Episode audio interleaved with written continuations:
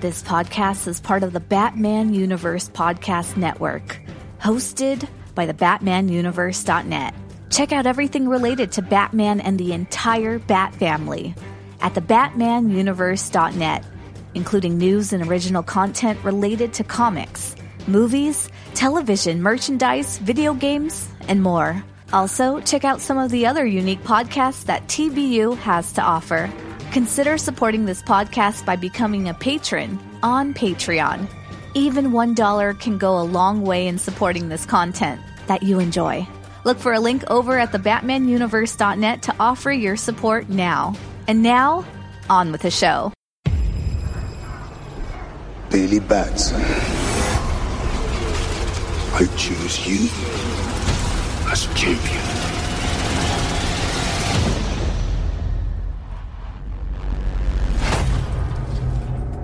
Hello? Say my name so my powers may flow through you. But I don't know your name, sir. Shazam. Wait, for real? Say it! Okay! Shazam! Gentlemen! You have bullet immunity! I'm bulletproof. You're dead. Might want to strap in.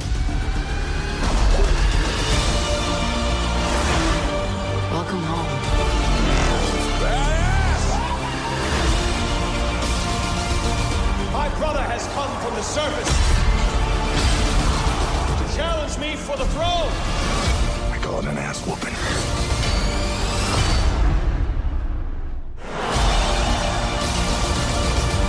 I'm no leader. I came because I had no choice. I came to save my home and the people that I love. You think you're unworthy to lead because you're of two different worlds.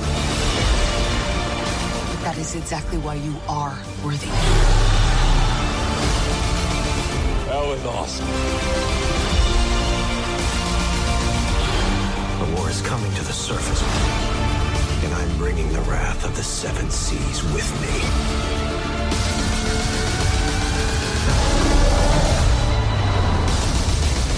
We're here. What are you doing? Wait, wait, wait. You should have parachute. Redheads! You gotta love them.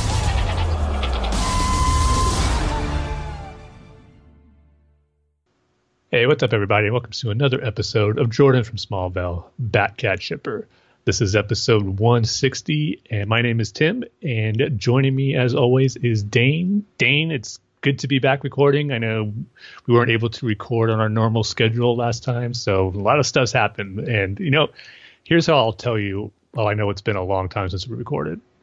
Since our last episode, which we recorded probably, I think, end of June, first of July. I think it was like released the first week of July, but since then, the Oakland A's have become a serious playoff contender now. Where before you were just hoping they would finish 500 would be a dream come true, and here we are, end of July, going into August, and they're right in the playoff hunt.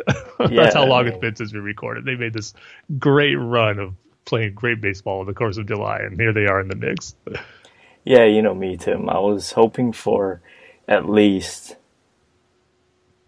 two, three games over 500, and now we're at the point where it's, it's 14 games over 500, I think. Wow. So, yeah, it's been a while. Yeah. Been a while, and I'm sure nothing you were expecting this year for them to happen. So it's Yeah. awesome to have you, as just as a baseball fan, have your team in the playoff hunt. It makes the rest of the season more fun. yeah, with uh, what what I thought was a busted lineup. You know, uh, a lineup that wasn't very strong, made up mostly of of guys from stronger teams that wouldn't have ever made the 25 man roster. You know, yeah. It's it's surprising. It's good. It's I I hope they they can continue to ride this wave into the playoffs. yeah, it's going to be fun because they're right there with Seattle. And like Seattle hasn't made the playoffs since 2001, so I'm kind of rooting for them to end that drought so they can make the playoffs. But at the same time, I, I, I would like to have your team be in the playoff too. So the, think, the ultimate, um, I think there's only a game between them now. Yeah, Um, a game and a half, something like that. Oh yeah, I guess uh, sorry, game and a half. Well, the ultimate would be if somehow one of those teams can overtake Houston in the division, then the other team makes the wild card and knocks Houston out of the playoffs. But I don't think that's going to happen. yeah, no way, no way. That's dreaming maybe a little bit too big. But. Yeah, too too too much, Jim.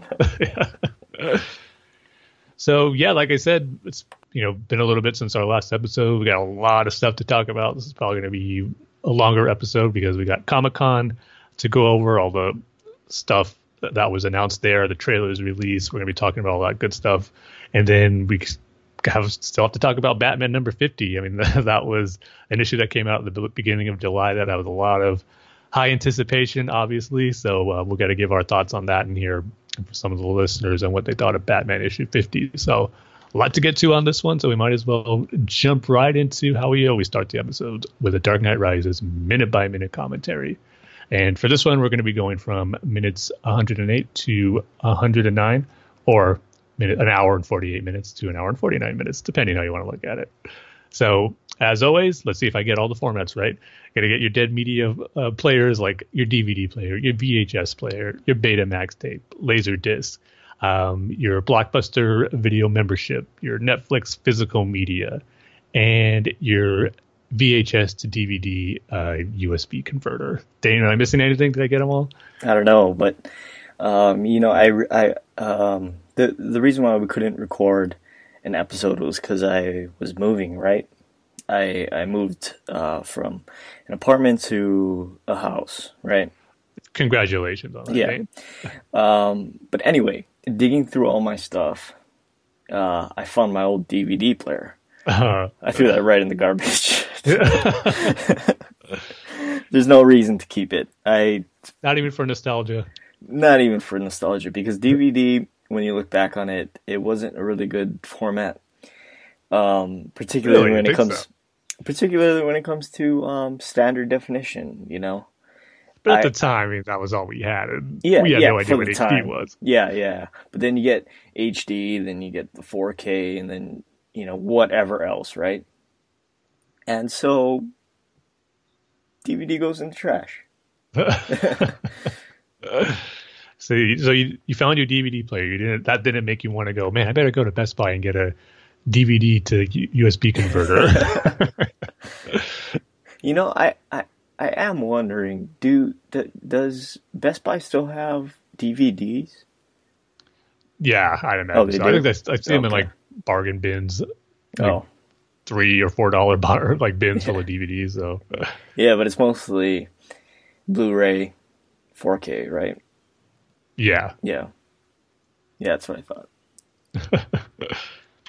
So did you have a? I guess it might have been tough for you to say goodbye to the DVD player, but you've moved on. Yeah, yeah, I moved on. I, I did keep. Now, now I'm saying this not only for our podcast, but for um, the Saga Continues podcast. I did keep my Star Wars uh, DVDs. oh, I would Yeah. hope so. I don't know how Even though you have nothing to play it on now, Yeah. you still got to keep the box and all that. right, right, Just like I still got all my VHS copies. I mean, those aren't ever going to the trash. right. I will say though, if you have found a, like an old VHS player, I think you should keep that one because I don't know. There's still something nostalgic and special about VHS, even though you know it's more of a hassle to rewind things Yeah. and the forward that takes longer and the quality's not as good. But this has good memories at VHS quality. Yeah, you know what I totally forgot about VHS? Um, they used to have trailers before the movie. yeah, uh, I totally forgot about that. and sometimes it would get annoying when you rewind it all the way, then you have to forward it. Come on, I just want to get to the movie. Uh, everyone, kids are spoiled now. These those nowadays without knowing all those old amenities we had to go through. Yeah, everything is digital now. No trailers in the front of your uh, digital download. That are easily skippable. All right, so if you got whatever those dead media formats you want to choose, go ahead and get that to the hour and forty-eight minute mark, and I'll go ahead and give the countdown. So, Dan, are you ready? Yeah. Three, two, one, go. As we see Bruce about to make the jump, the first jump attempt, I should say. Well, he does like five of them. Yeah. And he doesn't make it. Yeah. Although that impact when you hear the rope like catch him, like tying up, then he hits the wall. It's like, yeah. Well, I mean, you figure because it's not a bungee cord; it's just a standard Yeah. rope. like that'll get his back feeling even more better. And we're getting what we thought at the time was Bane's, Bane's origin story here. yeah. Getting more clarity on that. Which maybe I should have realized it here where we see actual Bane fighting off all the guards. That would have been a tip off. But uh, see, it's- I was rolling with it, but at the same time, we saw those set pictures of Talia. Yeah, but we knew right. the Talia reveal was coming. And didn't But- that actress say she was playing Talia? Yeah, you're Yeah. right. Mm. But see, I can't remember if if I knew about it going in, if I heard about it, but didn't remember it while I was watching. I don't know because I was still moving along with it, thinking, okay, they're doing a good job with Bane's origin from coming from the prison. But yeah, it was all laid out pretty clearly when Yeah. you were paying attention to all the rumors and stuff that was getting leaked out before the movie came out. But still, still good stuff. Yeah. My my uh, still my favorite rumor for that didn't actually end up be, being true is that Mm. the um, you remember that first set picture candid or somebody just took a picture of it um, the the the hole in the ground Yeah, it was just the green the, the rocks and the green screen Mm, everybody thought it was a Lazarus yeah. I was one of them. I Was like, oh, it's got to be the Lazarus pit. it was a pit, but just Not not, a the Lazarus. Lazarus pit. Yeah. No. but after our Dark Knight Rises minute by minute commentary, it's time to move into our feature topic for this episode, and it's going to be our Comic Con 2018 recap. Yes, Comic Con was just last week. Another Comic Con has gone by with some. I got to say, this year had a lot of cool announcements that got me excited about, mainly on the DC front, but also on the Star Wars front too. I mean, might as well kick off our discussion about Comic Con with what you know kicked off what the actual Comic Con highlight for me, the Clone Wars coming back. Dane, wow, yeah talk talk about the show getting off on a high point. I mean, something so unexpected. I mean, they're having the Clone Wars 10 year anniversary panel, and I was thinking and hoping, more hoping than anything, but Dave Filoni was going to have a surprise for us. And my wildest expectations were they're going to finish the Clone Wars with the final arc, the Siege of Mandalore, with Ahsoka, Darth Maul. Dave Filoni has said quite a few times before that that was supposed to be the arc that would end the series, and it goes right into Episode Three. So like, was thinking, you know, it's a 10 year anniversary. They're having a big panel at Comic Con, and they put out unfinished story arcs before, like comic books, the Dark Disciple novel. They've gotten these stories out there, but never the Siege of Mandalore. And they always have hints about it in other episodes. Like even in Rebels, there's been mention of it, and an Ahsoka book that made reference to it. And I just thought to myself, you know, it's that story is so important, and the fact that they haven't turned it into a comic or novel yet makes me think they're saving it for something special. That's why I got thinking maybe this is the time they're going to announce it. And once they did, I was like, oh yes, but wait, it's the series is coming back. We're not just getting that; we're getting twelve full episodes. I was like, oh my goodness, I mean, this is just a dream come true. So yeah, once I was, they didn't, of course, not streaming any of the panels at Comic Con, but I was following along on Twitter for Star Wars fans who were there, and man, once I saw that, I just saw a bunch of tweets saying Clone Wars is back, Clone Wars is saved. Like, wow, like oh my goodness. I was like, what, like what's what's going on? What what's happening? Then of course they finally put out the trailer, and it was just amazing to see new Clone Wars footage again. It was just so so cool. So yeah, I mean that kicked off Comic Con on such a high note for me. I just like couldn't wait for the rest. That was just day one. It just got me thinking, man, I can't wait for what's in store for the rest of the convention. But man, what a shocking surprise getting more Clone Wars. Yeah, it it totally made me forget that uh, we got a Titans trailer. Um, Yeah, which we'll I get to- to later. yeah, which we will get to, but I totally forgot about that. Um, yeah, just a huge surprise because I thought um, Disney slash Lucasfilm were totally done with the prequels. I thought they were just moving on to the, their own thing rather than you know sticking with the old stuff. Mm-hmm.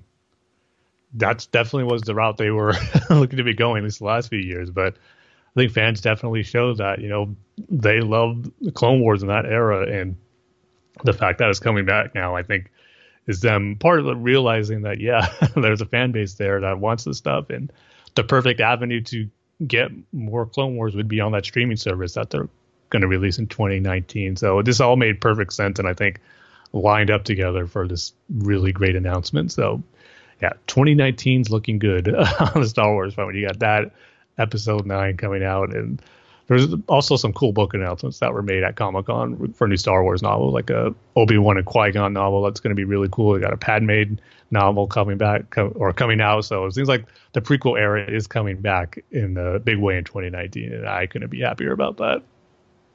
Yeah, it's weird the shift. You know, I mean, I'm, I'm just wondering what happened.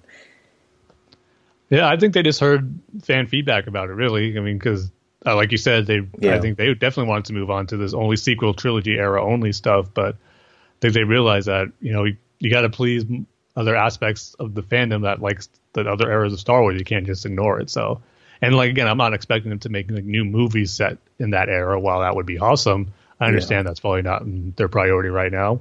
But so if they could just keep doing stuff like this and the Clone Wars content and keep novels and comic stuff in the prequel era, that that's enough to satisfy my uh, cravings for more stories in that time period. So if we get more stuff like this, I think it's going to be fine. Yeah, but it's not only that; it's also the fact that you know, with Clone Wars, they had been working on it for a while. You know, before this announcement, mm-hmm. right? I mean, they they would have had to, right? So yeah, definitely. I don't know. I I just find it weird that they put out this sort of sentiment where they're like, okay, we're gonna make Star Wars our thing, but we're secretly gonna start working on Clone Wars. You know. I mean, I, I love it. Was... it. I I love it either way. You know. Yeah. I don't think it was at the very beginning, like probably sometime after Episode Seven, Rogue One. I think like probably in the middle of Rebels. I would think because Dave Filoni wasn't a big like uh, presence on Rebels. Like as far as like season three and four. I mean, he was there to oversee things, but he was doing other projects. Like he wasn't the supervising director anymore of that series, which you know yeah. led me to believe he's doing other projects. And we got stuff like the Forces of Destiny animated shorts, and you know Star Wars Resistance is coming this year. But uh, there's always a little part of me that felt maybe he's just finishing the Clone Wars arc, and it turns out that's the case. But not just one arc, a few arcs. So yeah, it's the best of better than anything I could have imagined. So uh, just the hard part now is waiting for that streaming service to come out, which we don't have a date yet, but I believe Disney is saying fall is when of 2019 is when it should be out. So oh, no. it's gonna be a long wait, but man, it'll be worth it. Yeah. so yeah, that Star Wars stuff got Comic Con off to a great start for us, but uh, we'll go ahead and move on to uh, the DC announcements and trailers and stuff that came out because there was a lot of them. So uh, first up, I'll go ahead and talk about some of the comic book announcements and new stuff that were revealed for uh, Batman titles and stuff coming out. I guess one of the bigger things, and this is uh, kind of doing a recap that and the highlights that from the, the Batman universe write up they had for it. So uh, go and check out that site for the full highlights. But we're kind of going to go over this, those highlights right here on the show. And one of the things that I guess a lot of people were talking about was Batman's getting his trunks back in the comics. He's going to the more traditional Batman costume, which he's over the over the years since we've been doing this podcast, the comic version of Batman has several different costume changes, and some of it's more different than the others, and some of it goes back to more classic. But I know Superman went back to his trunks not too long ago. Now Batman's doing the same, and I know there's a lot of people who hate the trunks, and there's a lot who go, yes, the, the costumes just aren't right without the classic trunks that they have in there. But to me, it's like I could take it or leave both. I think both have merit and could look pretty cool with or without. But I guess since we were a while without Batman and Superman having the trunks, we can have them back again. So the costume that uh, is going to be debuting, I think in Batman 53 is what it says there in the artwork they have on display there. It looks cool. So but uh, some of the new titles that uh, or projects that got revealed, I think the first one um, they have up here is that there's going to be a new Batman and Joker team up uh, story that's going to be for DC's uh, Black Label. Uh, it's going to be by Marc Silvestri, And this one, I see. I'd be more excited about this if we didn't got that Batman uh, Europa story from a few years ago, which was pretty much a Batman and Joker team up. So that kind of like took the steam out of this being a bigger deal where it's like, oh man, Batman and the Joker are going to team up. I mean, what's that going to be like? Should be for a pretty crazy story. And I was kind of over- underwhelmed with, with Batman Europa and how that all played out. They had some moments, but in the end, it made me think, yeah, Batman and Joker work best, obviously, as enemies and not as partners for anything. So I don't know. I think this one, this announcement announcement was a little lackluster as far as having the hype it could have been. And they've been saying it's been in development since like 2014. So uh, it just took a little while for it to get off the ground, which makes me surprised that they went ahead with that Batman Europa story. So um, the project's called Batman and the Joker: The Deadly Duo, and it's going to be, you know, the, the, story synopsis is the plot will feature an unknown enemy who has their sights set on the Joker, while also kidnapping and torturing torturing Commissioner Gordon. So uh, I believe that one's supposed to come out. I'm trying to see if there is a release date yet. No, they said no word on release date yet but they said that it's been a long time coming. So we'll see how it turns out. But right now, I'm not super, super excited about it just because we got a story like that not too long ago. I totally forgot about Batman Europa. Mm, it, it, it was just one of those titles that you read the first couple issues and then, you know, you either get it or you don't. And I didn't get it. yeah. I mean, it wasn't horrible at the same time. It just, it wasn't it wasn't great either. It was just a story that was there. I was glad I read it just to see what a Batman Joker story could team up story could be like, yeah. and so I'm glad I did. But again, don't need another one. but one Joker story I am excited about is a Geoff Johns' Three Joker storyline, that's been hinted at for a long time since uh, the, I believe the conclusion of the Darkseid War. Uh, before Rebirth got kicked off, so the Batman was in at the Batcave, realizing that you know once he was on uh, the, the Metron's chair that he was in control of for a while during the Darkseid War. He got, you know, vast knowledge of the universe and the multiverse and realized there was three Jokers. And everyone's been wondering, man, what's that going to be about? Um, so Geoff Johns is finally going to pay off on that tease. And part of me is like, there's part of what he said that has me excited. Then some, I've been hearing like contradicting things about it that makes me scratch my head. So um, the main story is going to be, of course, it's going to be three different Jokers, and the part that sounds cool to me about it is that these three Jokers are going to go up against, you know, Batman, Batgirl, and Jason Todd, and that, that makes perfect sense to me because those are probably the three people the Joker has had the biggest effect on, you know, with what he's in and you know, death, death in the family, killing Joke, and of course all the times he went up against Batman. It makes sense to me that those would be the three characters that would go up against these three different versions of the Joker. But what has me confused is that um, in this quote here from the Batman Universe write up, it says from Geoff Johns, he goes, It's not about other dimensions or other Earth. It's very grounded, an emotional story. And again, he said to focus on Batman, Batgirl, and Red Hood. But as he said that, I've heard other interviews with Geoff Johns and like highlights from panels where he was saying that um, this is like different ver- different multiverse Jokers that are going to make up the three. So I was like, well, that kind of goes against what he just said here. So I don't know which one's more accurate. I would kind of like it if it's not about uh, any other multiverse Jokers because I think that adds to the mystery of just what are these three different versions of Jokers. To me, if you just do taking the Joker from like Earth two or three or Earth five, whatever, it lessens you know I think the appeal of what the story could be and how unique it could set up in these Jokers and the relationship with those Bat family members. So um, it's going to be drawn by Jason Fabok. This is also going to be on uh, the DC uh, Black Label, but Geoff Johns made a point to say that it's still in the main continuity, even though it's going to be on that Black Label. And it's supposed to be out uh, this winter. It's going to be a three issue uh, series, which makes sense, being about the three Jokers. So I'm looking forward to this one, and hopefully it can be a unique, different story featuring Joker and these characters he had a bit of some big effects on in their lives. So I'm looking forward to see how this all comes together and just see uh, what the mystery is behind these three Jokers. Well, you know me and the multiverse, Tim. Yeah. and it's, I mean, that's why I'm hoping it's not because you don't want to. I'm hoping it's as self-contained story as it could be, where you don't have to know about these different multiverse and whatnot. And so yeah, we'll see. it's going to be interesting to see how he makes three different Jokers work in the story. So I am excited, just even from a curious standpoint, to see how it's all going to play out. But with Geoff Johns behind it, I got confidence he'll be able to deliver something that's good and makes sense and will make you believe what the story is trying to tell with these three Jokers. And then another announcement that came at one of the panels was that um, Peter Tomasi will be taking over Detective Comics. Um, I believe it's let's see, issue 994, and he's going to go up towards uh, issue 1000. And I think it says they didn't say if he's going to continue beyond that point, so it might just be a quick short run. But that's something that got me excited because I love Peter Tomasi's run on you know going back to uh, Batman and Robin title, the stuff he does with Damian is just really great, and he did some great stuff on the Superman title as well. So looking forward to having him back on the bat, the main Batman title again. It should be really cool.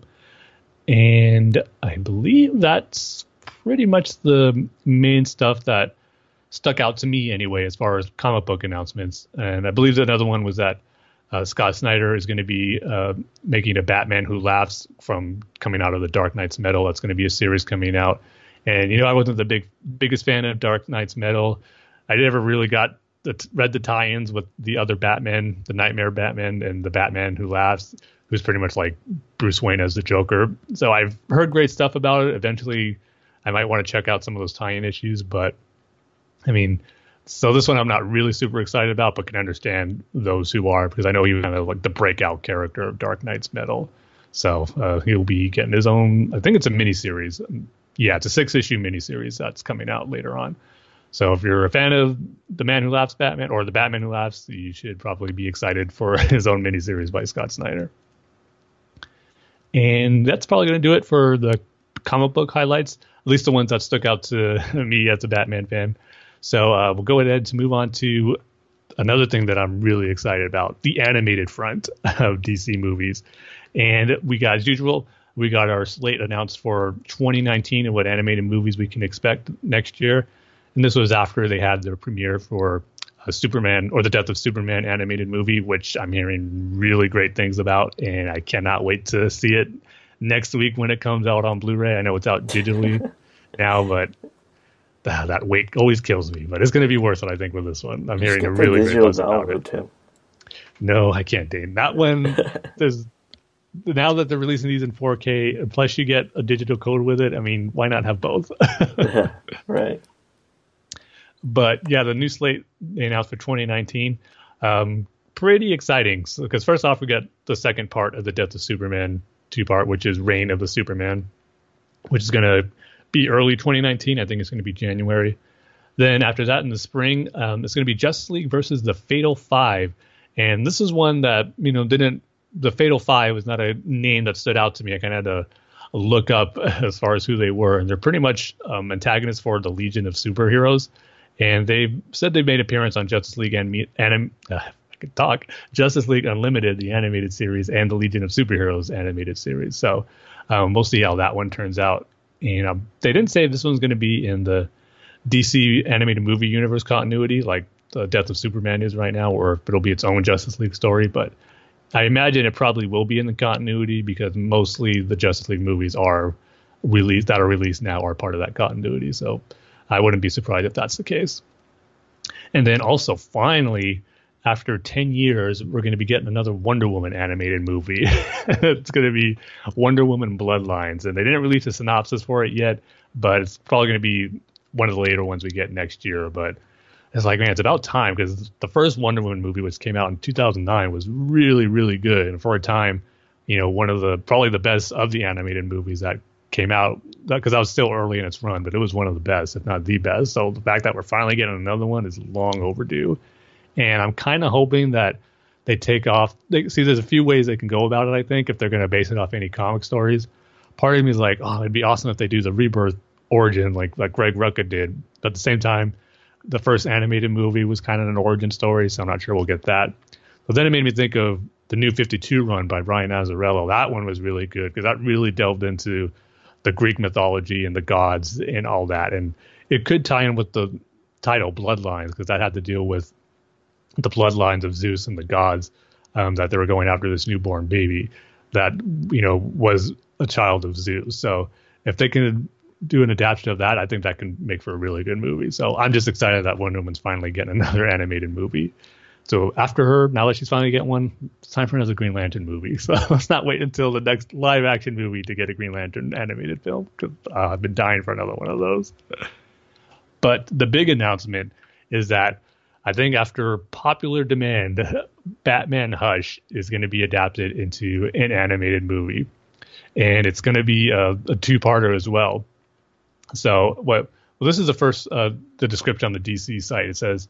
Um, Batman Hush will be the third movie and will release this summer and will follow the two-part Death of Superman, Reign of Superman as the latest animated movie based on an acclaimed DC storyline. Okay, so got a little confused there. I thought it said it will follow the two part Death of Superman, meaning that it will be a two parter. But I think it said it's following it just that it's going to be um, adapting a classic storyline. So, um, but yeah, Hush. You know, I know every time we usually talk about Batman comics we want to see adapted into animated movies, and we ask uh, put polls on Twitter or ask fans on Twitter what they want to see. Hush is usually kind of at the top of the list or the one we always hear about. So the fact that we're going to be getting it, is going to be really, really cool. So, I mean, there's a lot of great moments in Hush that can make for awesome animated movies moments in a film. I mean, Batman going up against tons of villains is pretty much his all his classic rogue galleries villains there.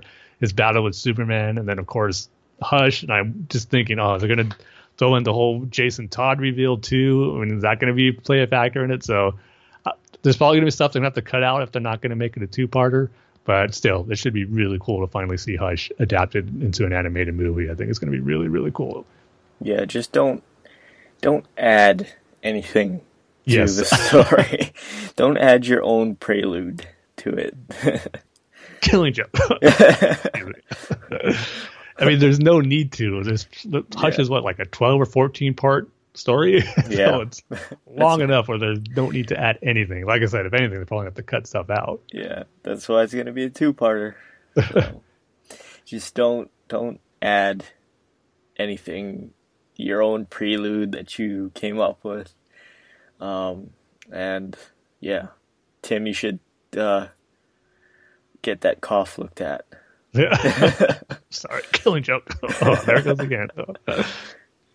But yeah, the other thing that has me excited, or it will have me excited if they go this route, is that if they are going to do it where it's just a comic adaptation and it's not part of their animated universe continuity, I mean, seeing Jim Lee designs, hopefully they stick to that and being able to see that in animation, I think would be really, really cool. So I'm kind of hoping that's the case with this one. And, you know, that's what I was expecting with the death of Superman, but they made that in their animated universe continuity. So this might be the same, but we're not sure. I'm kind of hoping that it's not. I mean, that- if it is, it's not going to be the end of the world, but just to see some of Jim, Jim Lee's design of those classic characters in Hush kind of be adapted into animation, I think would be really, really cool. So that was a cool announcement to get, but at the same time, I'm thinking, when are we going to get that Knightfall announcement? That's that's to me is like the holy grail of Batman animated movie comic adaptations that I'm waiting for.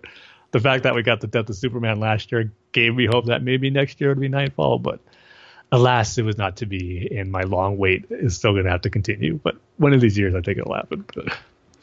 So yeah, a lot of cool animated uh, movie announcements from Comic Con with those that slate for 2019. And again, just hearing the buzz on the Death of Superman, I just can't wait to get that. So definitely be talking about that on our next one.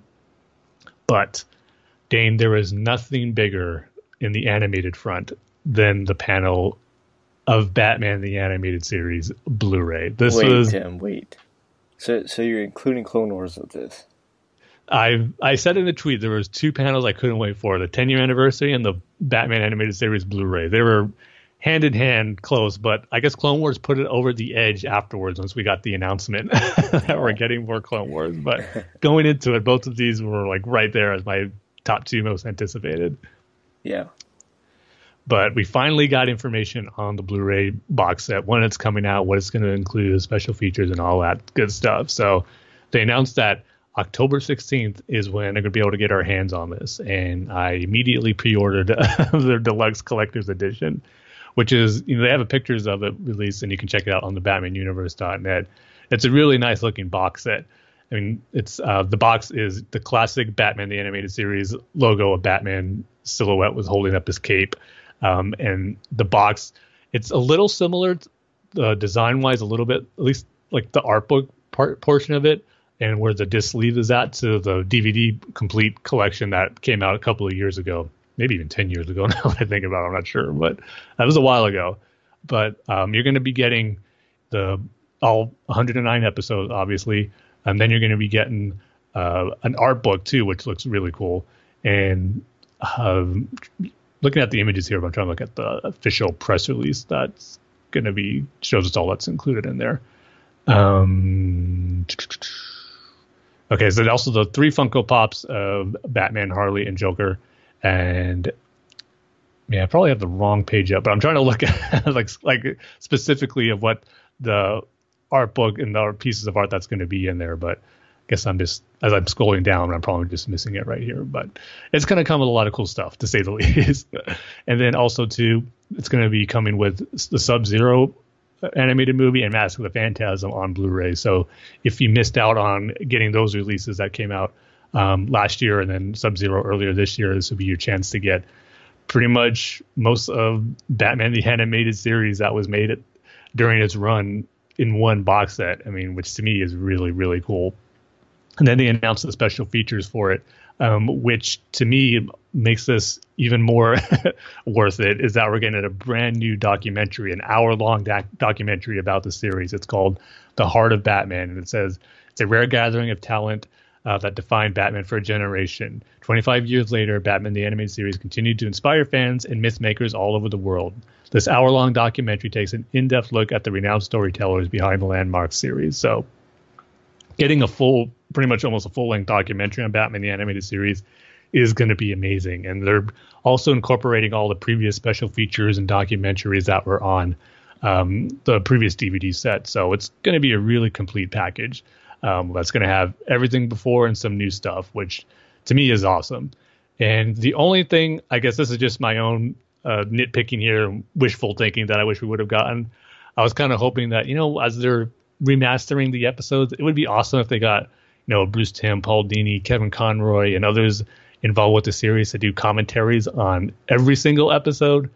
But it's just going to be the commentaries we've already gotten on the previous uh, DVD releases. It's just going to be a select few. So it's kind of hoping for some new ones at the least. But and my again, my ultimate hope was commentary on every episode. That would be amazing. But it's not, not you know, not the a deal breaker. I'm not going to get the said because I mean, from what I've heard, I've seen a little bit of comparison shots from you know people who are at the panel. You could tell a difference of how cleaned up it's looked. I just can't wait to see it for myself. Just how much they cleaned up the series. So yeah, I am super excited for it. October 16th can't come soon enough, and hopefully, since I pre-order it uh, pretty early, I there's a slight chance that can come early. You know that happens sometimes with releases when you pre-order ahead of time. So if I get it a few days earlier, I mean that would be even better. But man, I just can't wait. This is going to be awesome.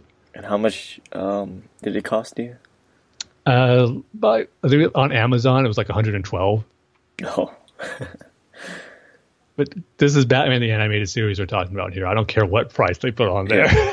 I'm getting it day one.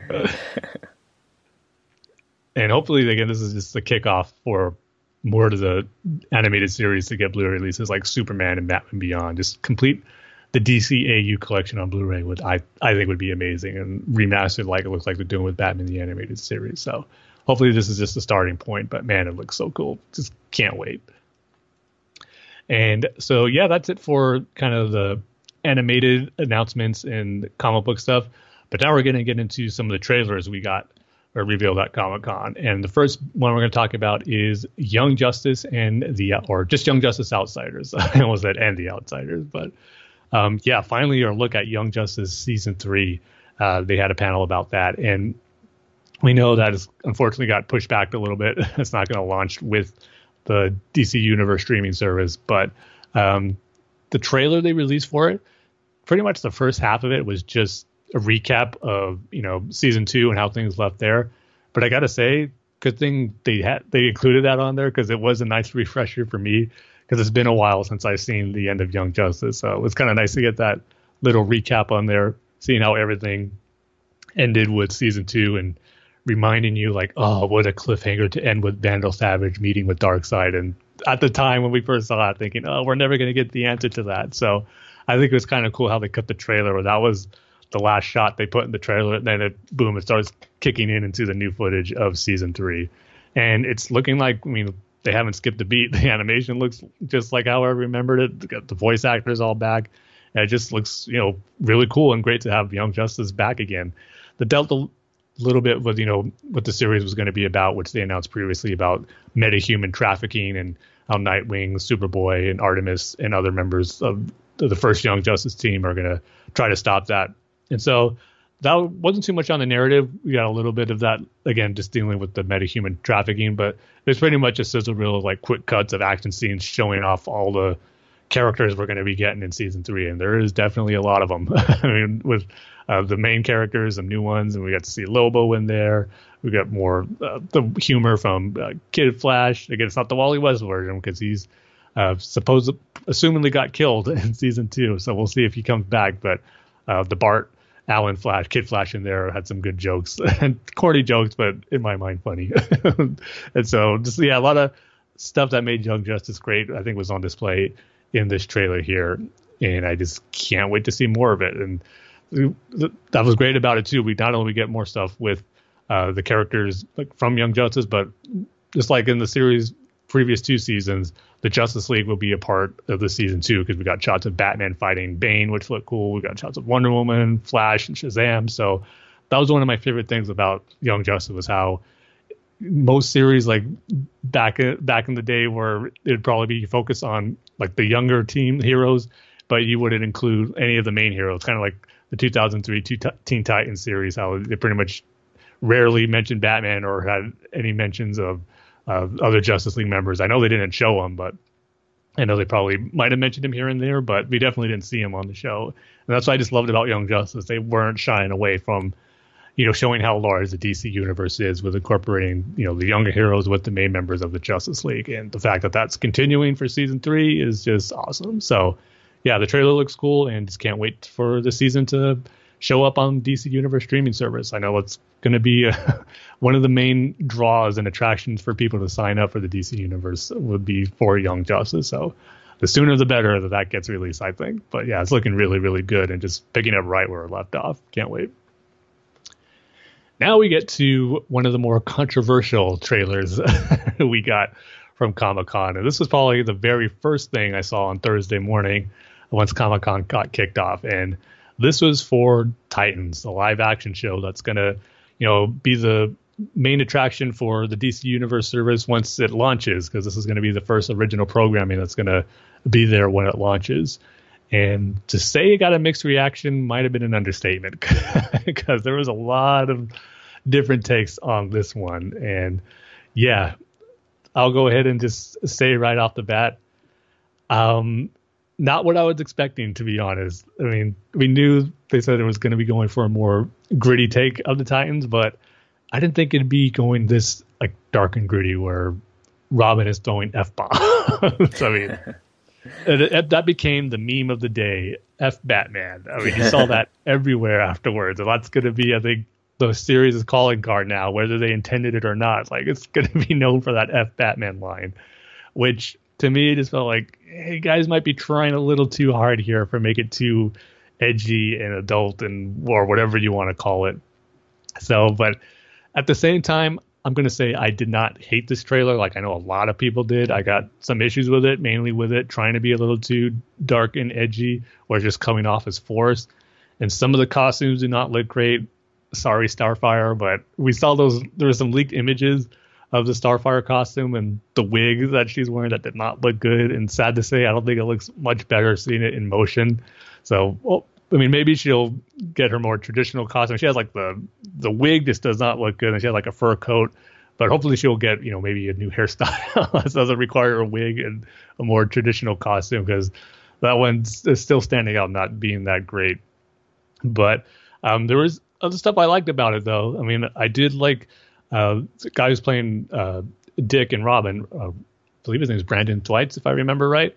I mean, despite you know trying to make him all dark and edgy and saying the F Batman stuff, like seeing him in costume look in the Robin costume looks really cool. I think the fight sequences look pretty cool too. Seeing Hawk and Dove in action, I mean, they're brutal fights. You could definitely see they're going more for you know a bloodier action sequences with that. But um, I mean, if it pulls it off where you know it's not over the top, which I didn't get that impression in the trailer, but you don't want to go too overboard with that. So that looks good. And with Raven, um, know, she's they kind of hinted at the end with her being more like her, you know, traditional uh, form and how she looked in the comic with the white skin and all that. But I do like kind of they're setting up the mystery with her teaming up with Dick at the beginning, thinking there's something wrong with her. She goes to the Haly Circus and knows that you know Dick was the boy who lost his parents there, and they had flashbacks which showed that, which looked pretty cool. Then Dick being a police officer, I think is a well, at least that's the impression I got there, where he was they were kind of like an interrogation room with her, and he was you know filling out a report, and she's telling Dick what she knows. So um, I do like that aspect of going with Dick there, but at the same time too, going back to the whole how you know Dick is upset at Batman at this point. That's something that's going to be interesting to see how they play off. I hope they don't go too extreme. Like we, I mean, it's kind of hard not to think so with how he dropped the f bomb in the trailer saying "f Batman," and that's going to be his driving force, like the Dick hating Batman. And of course, I'm sure I know what they're going for is having him uh, make that transition into Nightwing and kind of leave behind the Robin costume. But um, I don't know, just don't have him be too out of character in his angst and I guess anger with Batman. I mean, the animated series did it perfectly of how Dick got frustrated and eventually left uh, being Robin and left Bruce. So there's a way to do it, you know, that can show his frustration, understand why he's, you know, not the biggest or has his fallout with Batman, but you can go a little overboard with that too. So hoping that's not the case here. Um, so yeah, it was a mixed bag for me. I didn't hate it, but it was definitely understand all the criticism that it seemed to be getting. So I'm still going to give the show a shot when it comes out because I've, I've heard some people say it looked like cheap and very amateurish.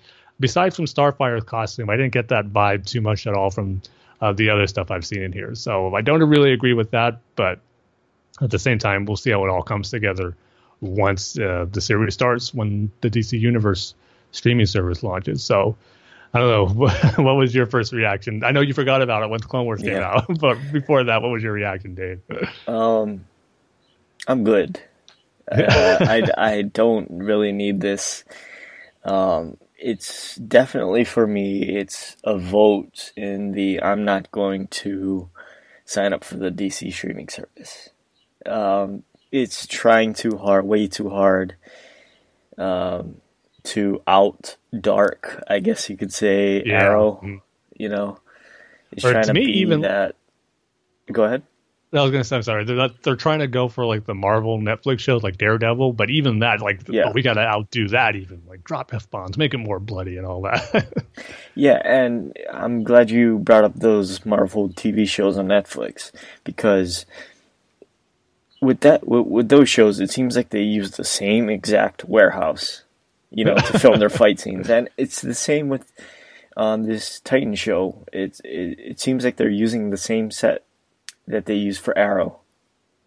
You know, it it, it looks it looks almost exactly the same uh, visually. Um, so uh, yeah, it's trying way too hard. It doesn't look good at all to me. Um, you know the sets and the costumes. It just doesn't look that good to me.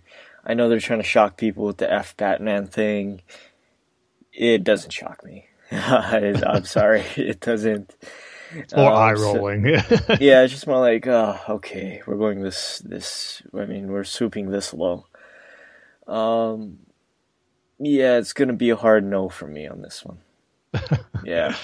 Yeah, I can't say I'm too surprised. I know yeah. plenty of others who share your reaction. yeah, and I, I I know a lot of people like the trailer, um, but for me, it's gonna be a no. It's gonna be a no to the DC streaming service. Um, yeah.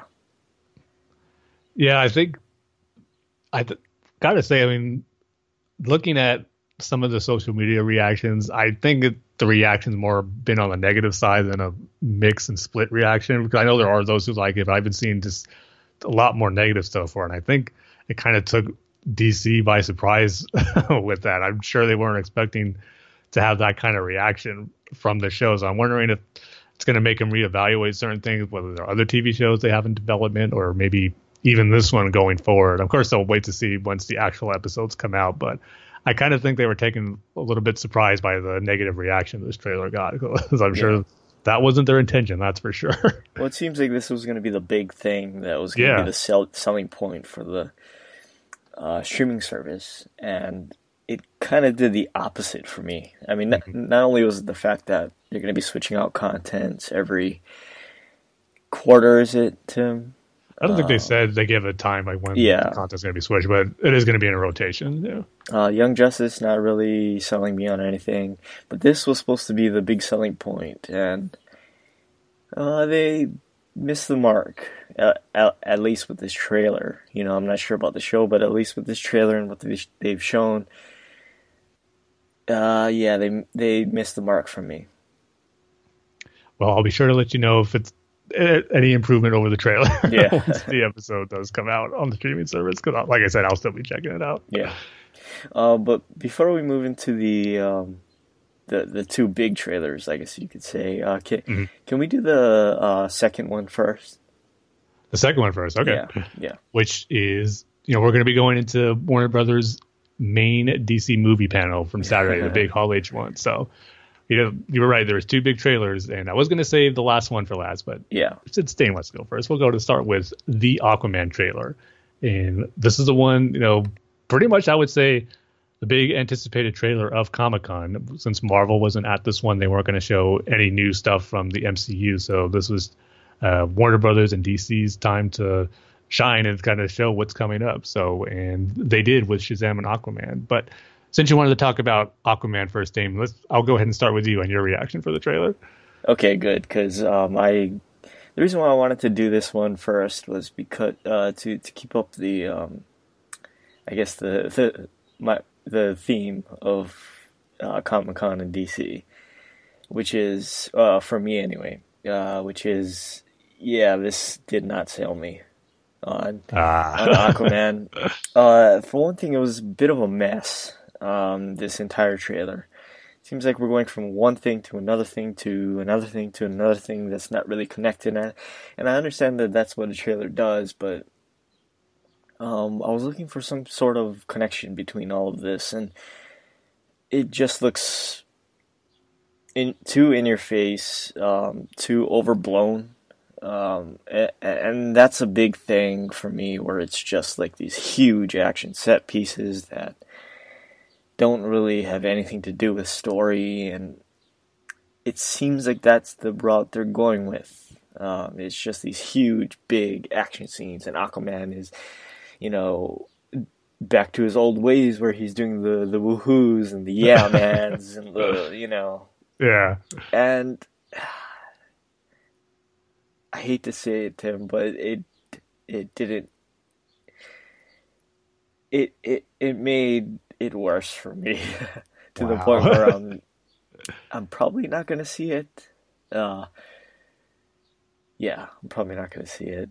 I mean, I hate to I, I, I hate to bash on it because, uh, well, I'm trying to do it in a positive way, but there is no positive way. But Really, there, there had to be one thing that looked pretty cool to you in the trailer. Just no, one not thing. really.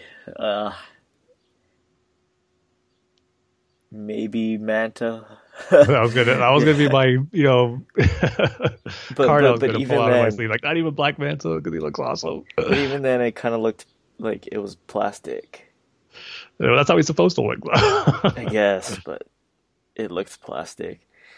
Um, so yeah, if anything, like the Titans trailer kind of did the opposite for me. Whereas you kind of got hyped for it, more hyped, more hyped for it. This one kind of made it go in the opposite direction for me. Uh, well, that's a bummer, but yeah, I mean, especially the fact that it was, I don't know, it, it just looked overblown. Like they, they just do these big things just to have them, you know? Yeah, well, I will say this about it. I don't think it was the best put together trailer. Yeah. Um, because uh, like even one example, the way it ended with just Aquaman and Mera jumping out of the plane and like you going the whoas and all that stuff. Yeah. to me, it was like a real lackluster way to end the trailer. Like Aquaman jumping out of a plane into the desert. It just like it kind of ended on a meh note for me. Like if anything, it should have been him jumping into the ocean or like a big ocean uh, action set piece to end the trailer on. Is this? There's certain points in the trailer that I agree. Oh, where, uh, sorry, Tim. I don't mean to cut you off, but that's okay. Uh, one thing I wanted to say was, um, or ask, because I haven't really looked in, into anything with this movie. Is that Ted Morrison? Yeah, it is. Mm-hmm. That's one positive. yeah. Okay, you found one. Good. yeah, yeah. Ted Morrison in anything, I'll watch it.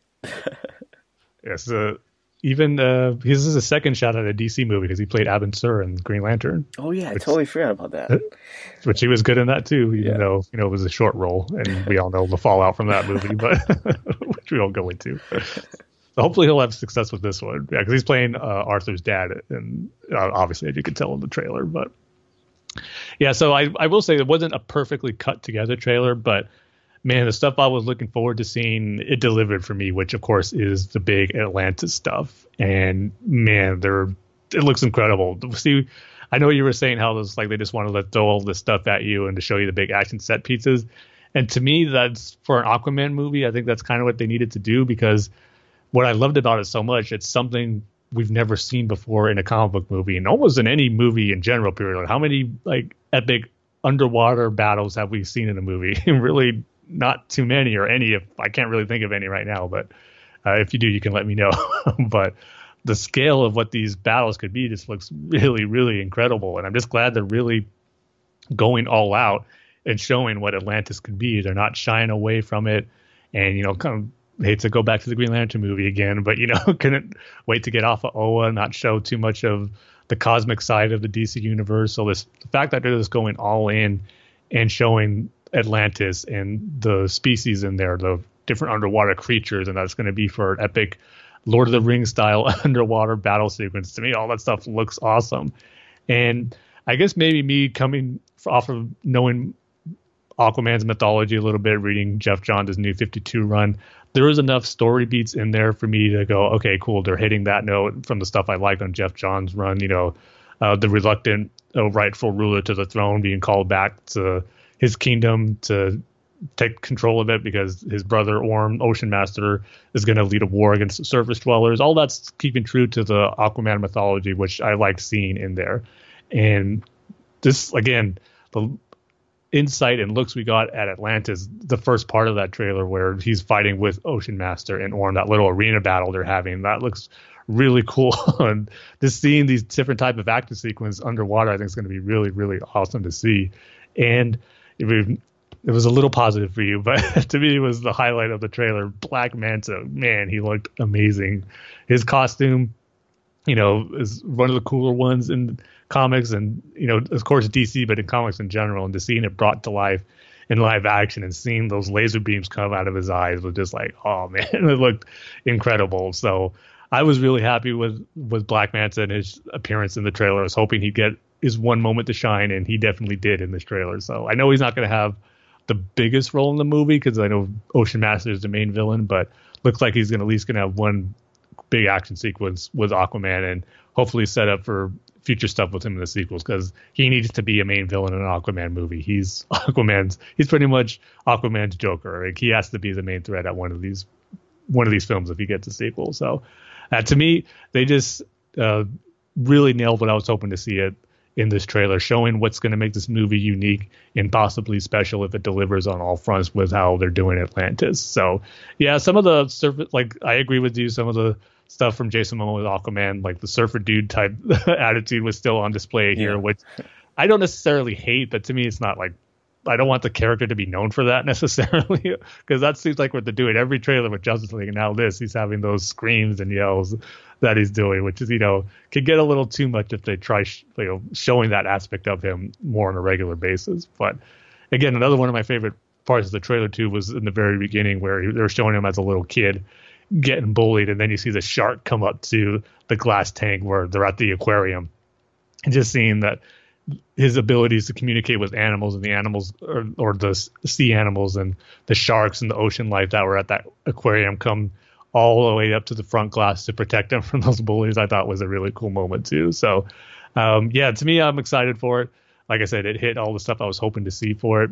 And again, not the perfect trailer I would think for it, but what they showed of Atlantis was enough for me to just get really, really excited for what's to come. And also another thing too, I forgot to mention, they showed a little bit of the trench, the creatures that uh, Geoff Johns introduced in his new 52 run, like these deep sea, like underground water creatures who, you know, come up and wreak havoc. And we see that where they're just tearing this boat apart, and you see a bunch of them climbing on the boat and then going down on the ocean. It's just such a cool shot. So, yeah, there was just a lot of really great, you know, shots in this trailer, and again, just showing Atlantis of how I was hoping it would be. So, I'm excited for it. December 21st, I believe, it's coming out. So I'm sure we'll get another trailer soon. So we'll see how much more cool Atlantis stuff they show for it. So uh, sorry it didn't didn't work for you, Dane, but hopefully yeah. once the movie comes out and it lives up to my expectations for it, it'll be something that you know will get you know people to not only see the movie but just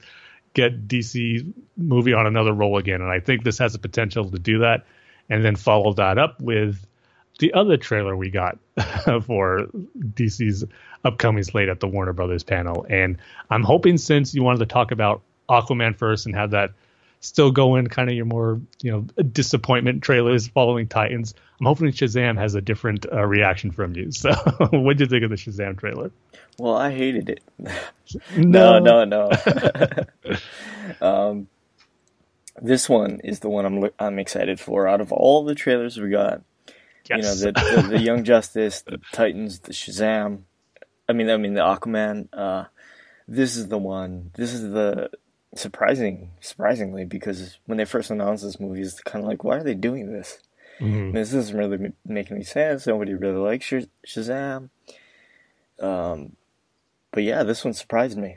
Uh, for, for for one thing, it's funny. It's genuinely funny yep. and uh, intentionally funny. Um, you, you know, you're not laughing at something that's not supposed to be funny.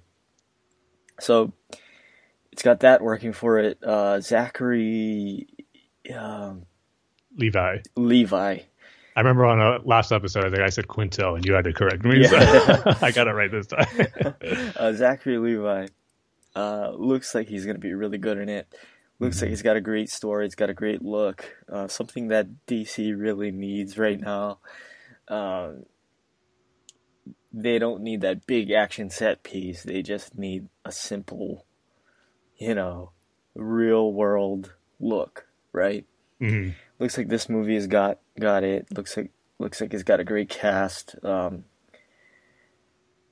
weird, but out of all the movies, all the TV shows, this is the one I'm looking I'm most looking forward to because th- this looks like it's a well-made movie uh, to me. Um, kind of reminds me of I, I, don't know if you saw the Amazon show The Tick. Uh, um, the, the, I saw the, the first episode when yeah, uh, when they had like a preview uh, for it, and... starring uh, Darth Maul. Yeah, yeah. uh, but it kind of reminds me of that. Uh, it's funny. Okay. It's real world. They they can do this big thing, but they just choose to intentionally do a smaller story, right?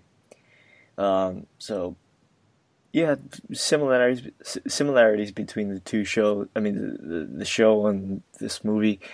And if it's anything like the show, I'm looking forward to it because I really love that show. I also heard there was a moment in the Tick TV series where they played uh, 311's Come Original. like oh, I should, did they? check it out just for that. I'm sorry, I didn't really pay attention to uh, Come Original by 311. I'm disappointed in you, Dane. How can you not immediately think of me? no, but yeah, I'm right there with you. This was, I wouldn't say a surprise that it looked this good because I was excited for the Shazam movie. I mean, I was hoping that it would be as good as I was hoping and expected it to be. So I can't say it's a surprise. I think it met my expectations, but in that front. But I will say maybe I was surprised that it was my favorite DC trailer out of all the ones, kind of like you said. And they oh, just, wow, really? Yeah, I mean, I was all much as I liked all the Aquaman, yeah. like Atlantis stuff. I think this one just all all together was a better put together trailer, and oh. just really captured the tone of what I was hoping they would for Shazam. You know, and again, that fun aspect of a kid being a superhero was, I think, going to be the biggest selling point for this movie. And like I was saying with Aquaman, how the Atlantis stuff was going to be stuff we've never seen before in a comic book movie. The same is going to be said for Shazam.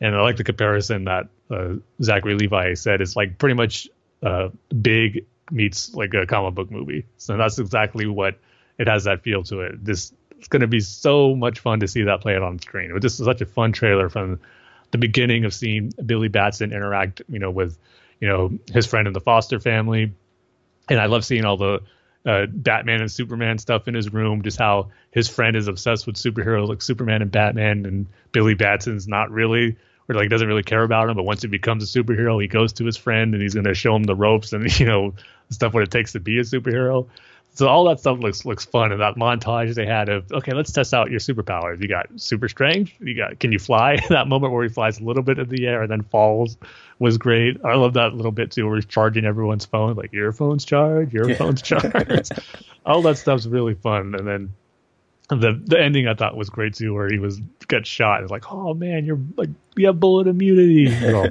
that's awesome. And he gets serious. Oh, you you're dead. and those, those robbers out of the convenience store. They just played it all nonchalantly. This really great stuff. Capturing that aspect of a kid being a superhero, I think is going to be really, really fun. But also just like too, even from mythology standpoints and comic accuracy for the geeks like us who pay attention to that type of thing, I just think they're nailing the the look and the mythology of Shazam. Billy Batson going on the subway, going to the Rock of Eternity, meet, meeting the Wizard Shazam, and just I gotta say, my favorite moment of the trailer. It's simple, but it's just really effective of what Shazam's all about. Just it wasn't at the part where he meets the wizard Shazam and he says it for the first time, but it's just b- seeing Billy Batson walk casually and he just says Shazam, and you immediately see him turn into you know Shazam slash Captain Marvel. but just seeing that effect play out in the trailer, you know, seeing it in live action was really really cool. So yeah, they're nailing the tone and is what I was hoping to see from a Shazam movie when it was first announced, and I cannot wait. So, yeah, like I was saying with Aquaman, I think with Aquaman for me, it's looking like something really unique, and I think it can get DC going on a nice roll if it all delivers and comes together for a good movie. But then continuing that with Shazam with something that's so unique and totally different from Aquaman, but yet it, it'll just be great to have a nice one-two punch of those two films if they're both successful. And I think they really have the potential to do that.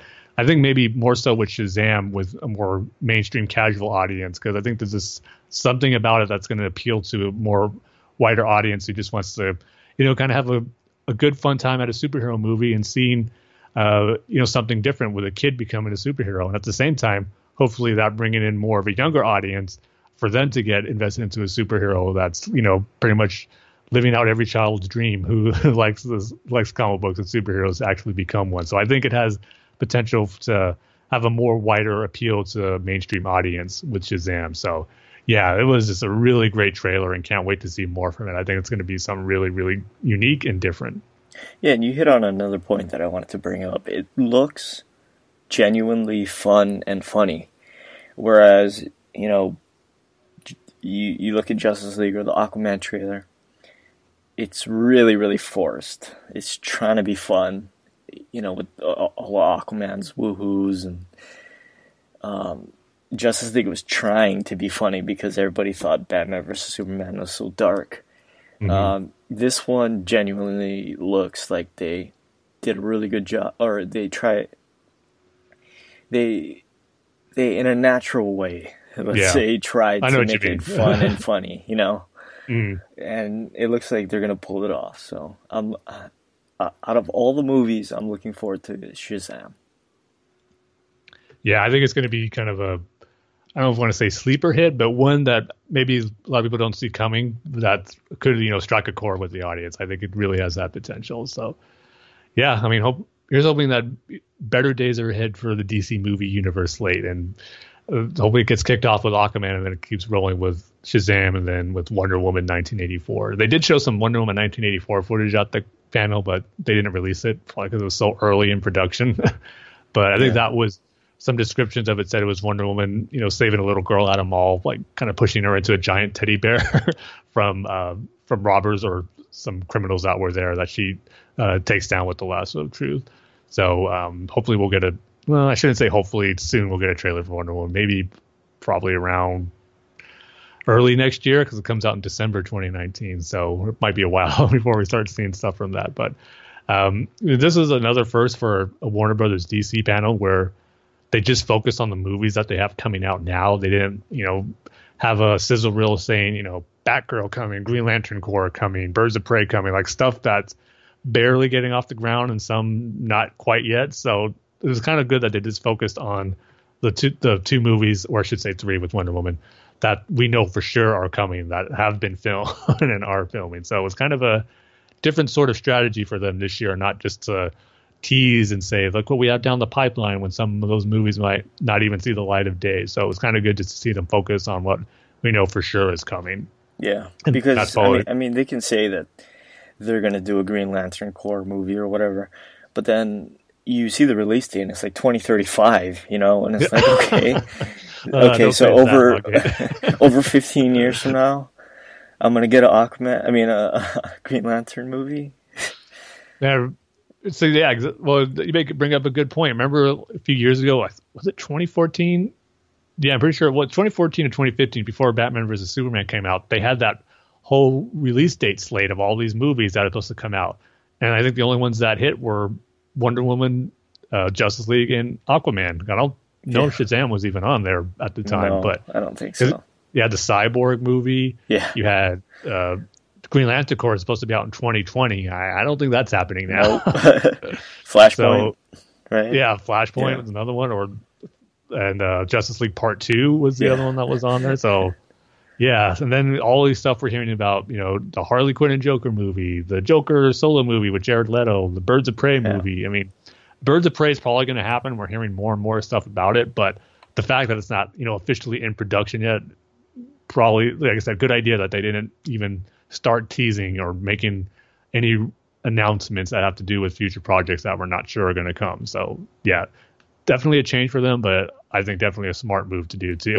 like, yeah, and it's it, it's also what makes me kind of, you know, sort of scared for the uh, the Star Wars movies. You know the the the new series of movies by the creators of Game of Thrones mm. and uh-huh. Rian Johnson's new trilogy and you know the Boba Fett movie, the Obi Wan movie, the whatever else movie, right? Yeah. It, they announce these things, but how many? If, if we're going to use the DC movie announcement strategy, how many of those movies are actually going to become movies?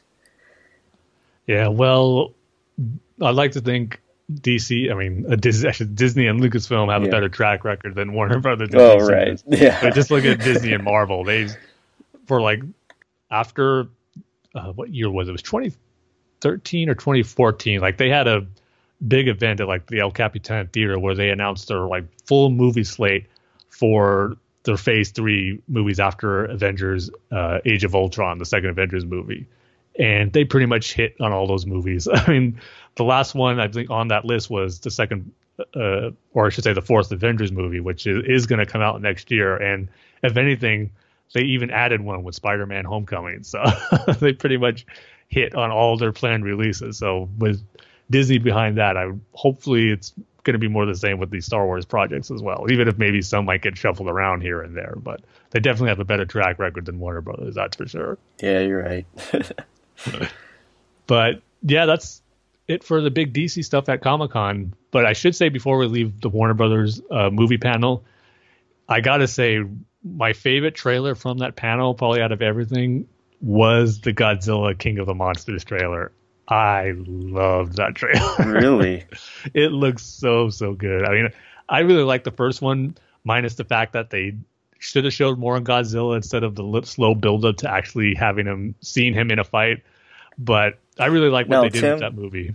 Um, correct me if I'm wrong. You, you don't actually fully see Godzilla, right?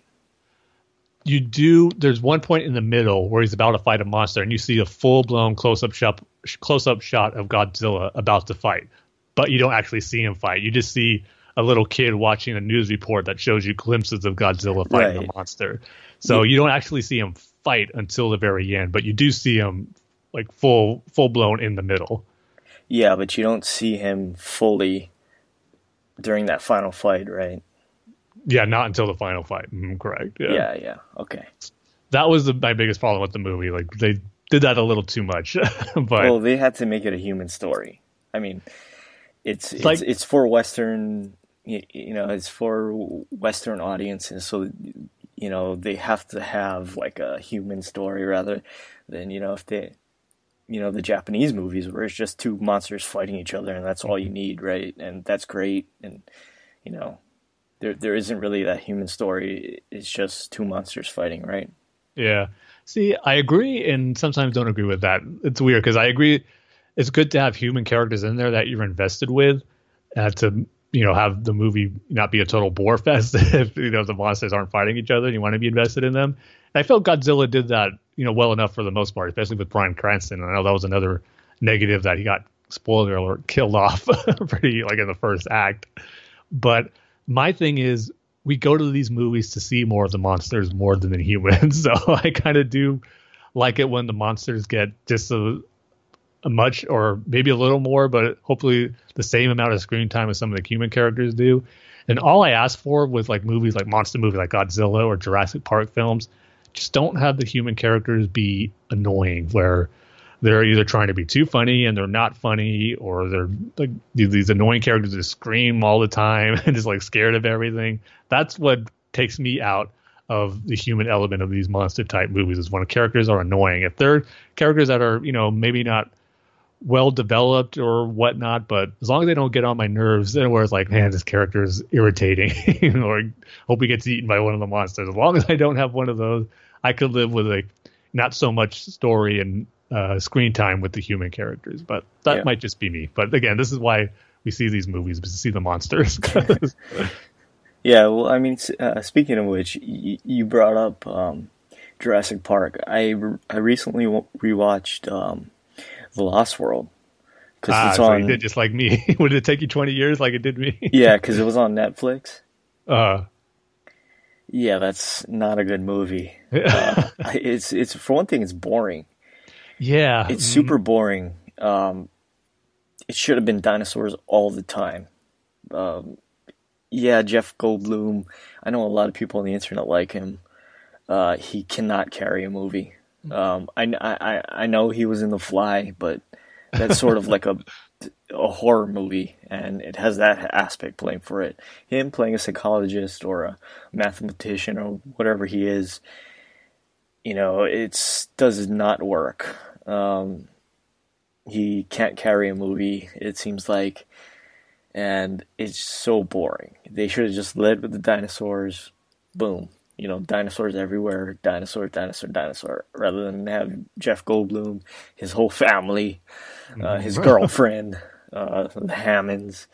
Uh, you know, they, they should have just went dinosaurs the whole Yeah, way. and didn't, and didn't you feel too? Was we were talking about our last episode, how I we watched them not too long ago. Yeah. was how the dinosaur sequences in the Lost World, like they were, they barely showed the dinosaurs. Like the whole trailer off the cliff sequence, they barely showed the Tyrannosaurus Rex till they ate uh, Eddie Carr in the in his jeep, and then it's like they're there, they eat them, then they push the trailer out, they're gone, and then like the rest of the human, like the hunting party's there. Like shouldn't they gone like interacted with the Tyrannosaurus Rex too? Shouldn't like the Tyrannosaurus Rex don't move that fast? Like the way it's cut together, it just seems like instant where the Tyrannosaurus leaves and then the more human characters go there to save them. It's like this. It was edited weird, and then even the Tyrannosaurus at the end in San Diego, the city, it wasn't as long as I remembered it too. it was like the sequences with the actual dinosaur, they're just so short. Yeah, it wasn't as thrilling Mhm, um, as yeah. I remember as a kid, because that was the highlight for me seeing a T Rex in San Diego or in civilized society, right? Mhm. You know, not in the jungle, but it didn't have that same thrill that um, you you even look you you even go back and watch the original Jurassic Park. You see the T Rex attack the jeep or the the the car or um, Still so good, man. yeah, you see the T Rex at the end in the museum, right? Um, Mhm. It has that thrill, that magic, you know. Yep, this one is just like, oh, there's a T Rex, and then, or it starts off like, oh, there's a T Rex, and then it's like, okay, there's a T Rex Okay, there's a T Rex. Okay, we have to move past this already. You know what I mean? uh, so yeah, that's not a good movie. Um, yeah, sad to say, 20 years later, after seeing it again, it didn't change my opinion too much yeah, afterwards. Yeah, right, right. But uh, I know you said you saw Jurassic World Fallen Kingdom as well not too long ago. What do you Yeah. think of that? Uh, I see a lot of people's problem with it, um, you know, story wise and everything, but I loved it. Uh, it's it's Jurassic nice. Park at its best. It's just dinosaurs. you know, it's if if if Steven Spielberg isn't going to do it, then just make it a monster movie. Just make it a regular Mm. monster movie. Yeah, just have the dinosaurs. That's all you need, right? Yeah. And Mhm. y- y- you got my butt in the seat. Yeah. uh, you got Tim's butt in the seat. Uh, you know, just make it that. It doesn't have to be a big, complicated story. Uh, which is what I kind of felt that Jurassic World, the first one, had a problem with. You know, they tried to do the whole like, oh, we're breeding these dinosaurs so they can be soldiers or whatever. Mhm. Don't need that. Just have the dinosaurs overrun the park. That's all you need. So, would you say you like this one more than Jurassic World? Uh,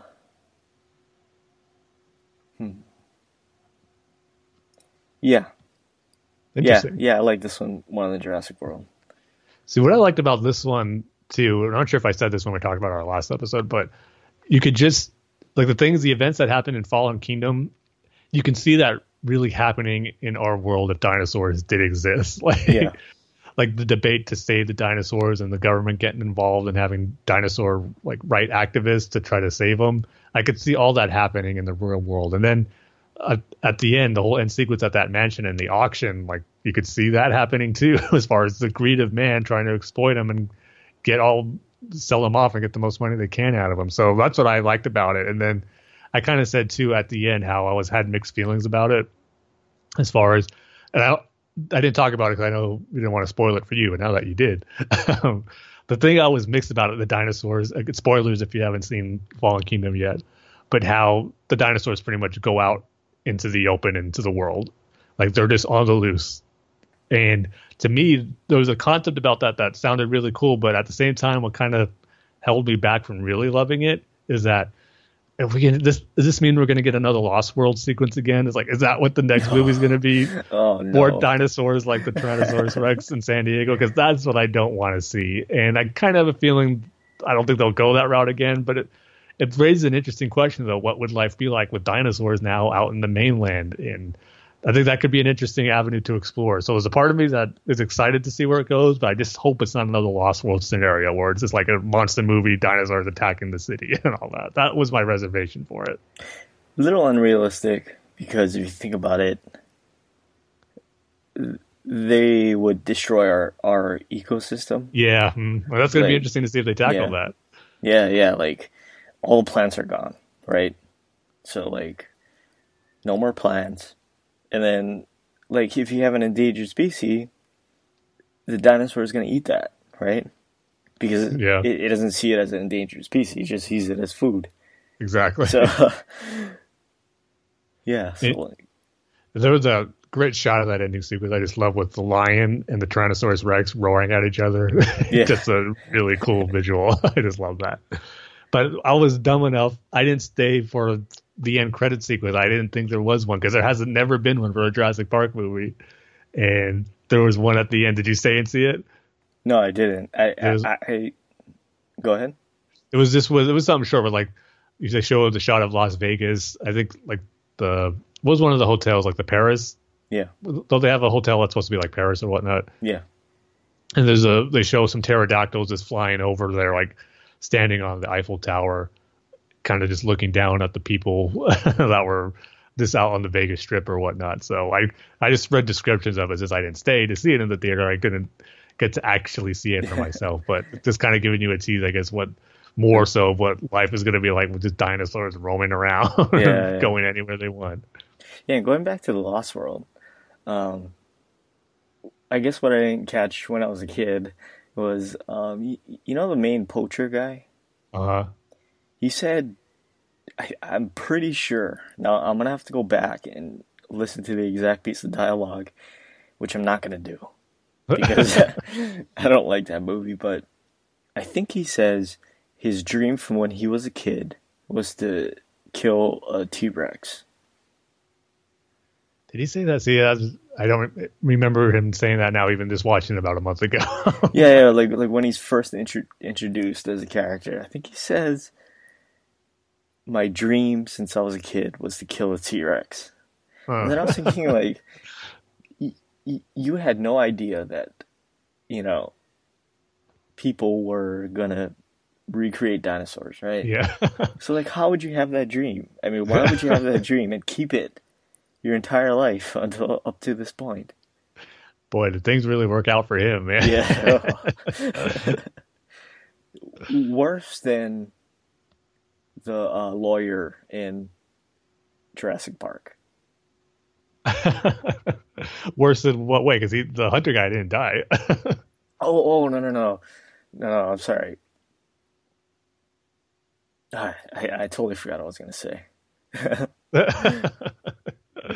Oh, well, either way, I don't. Even if he did die in the movie, nothing's going to be as good as. No, no, no. Sorry, sorry. I'm talking about when the um the the uh the mobile home goes over the cliff, uh and the guy okay. runs off.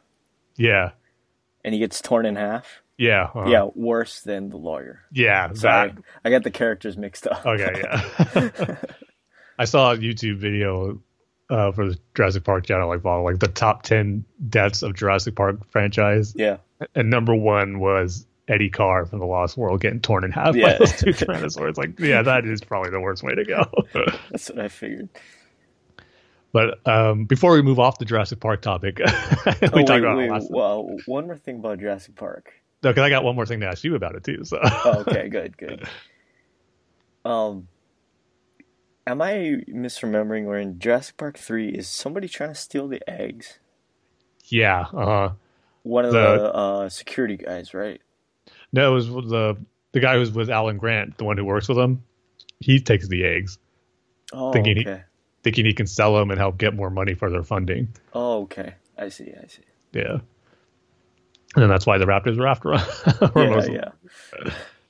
But the other thing I wanted to ask you because I'm just about done with the audio book for it. I got like an hour left, and man, I've been enjoying it. I know after our last episode, I texted you saying I was reading it, and then you downloaded it. So, did you? How far are you into it? Uh, I am at the point where I'm pretty early on. Uh, Dodge, and I, I, I didn't know this, but his name is Dodge Sin. Yeah, I still call him Dodson. Yeah, I still I'm more him with Dodson. the movie. Yeah, yeah.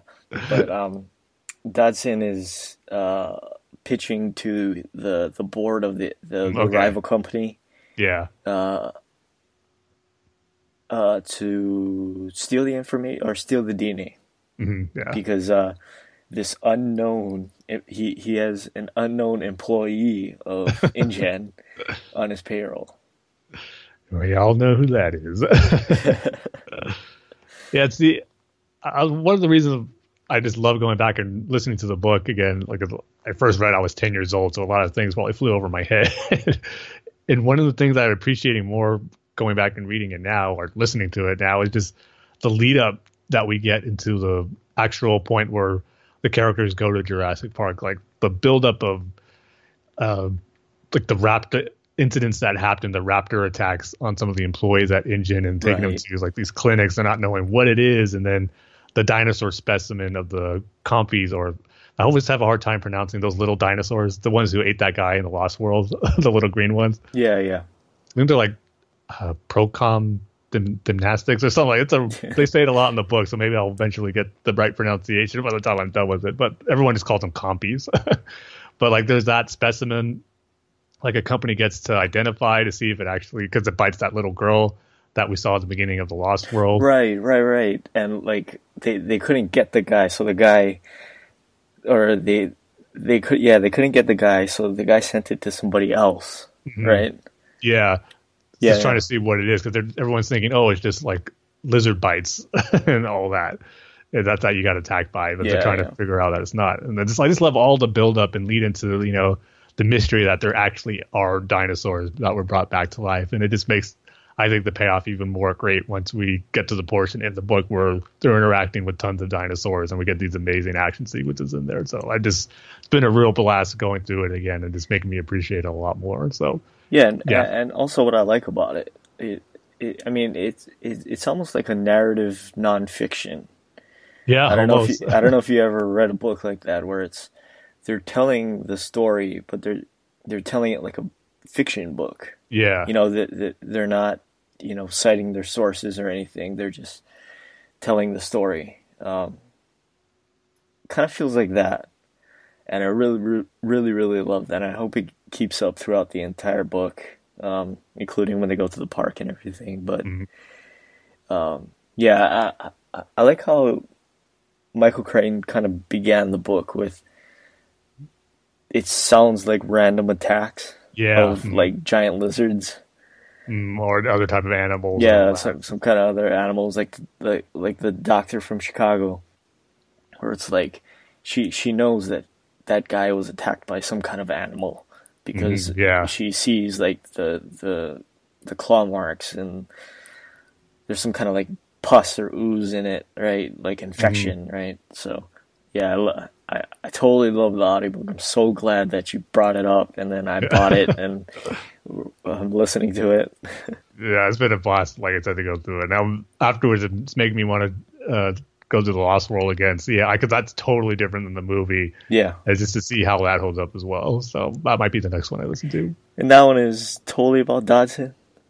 Yeah, he's the main antagonist in it. Yeah. Oh, okay. Good.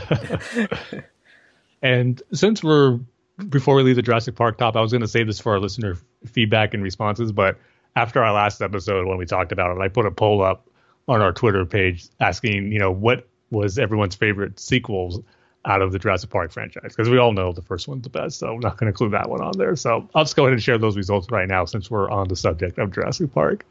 Um, coming in last at 0.5% is the latest one, Fallen Kingdom. Maybe it's because it's recent and I know it kind of got a mixed reaction, but yeah. We'll see if maybe years down the line if we do another poll if it picks up.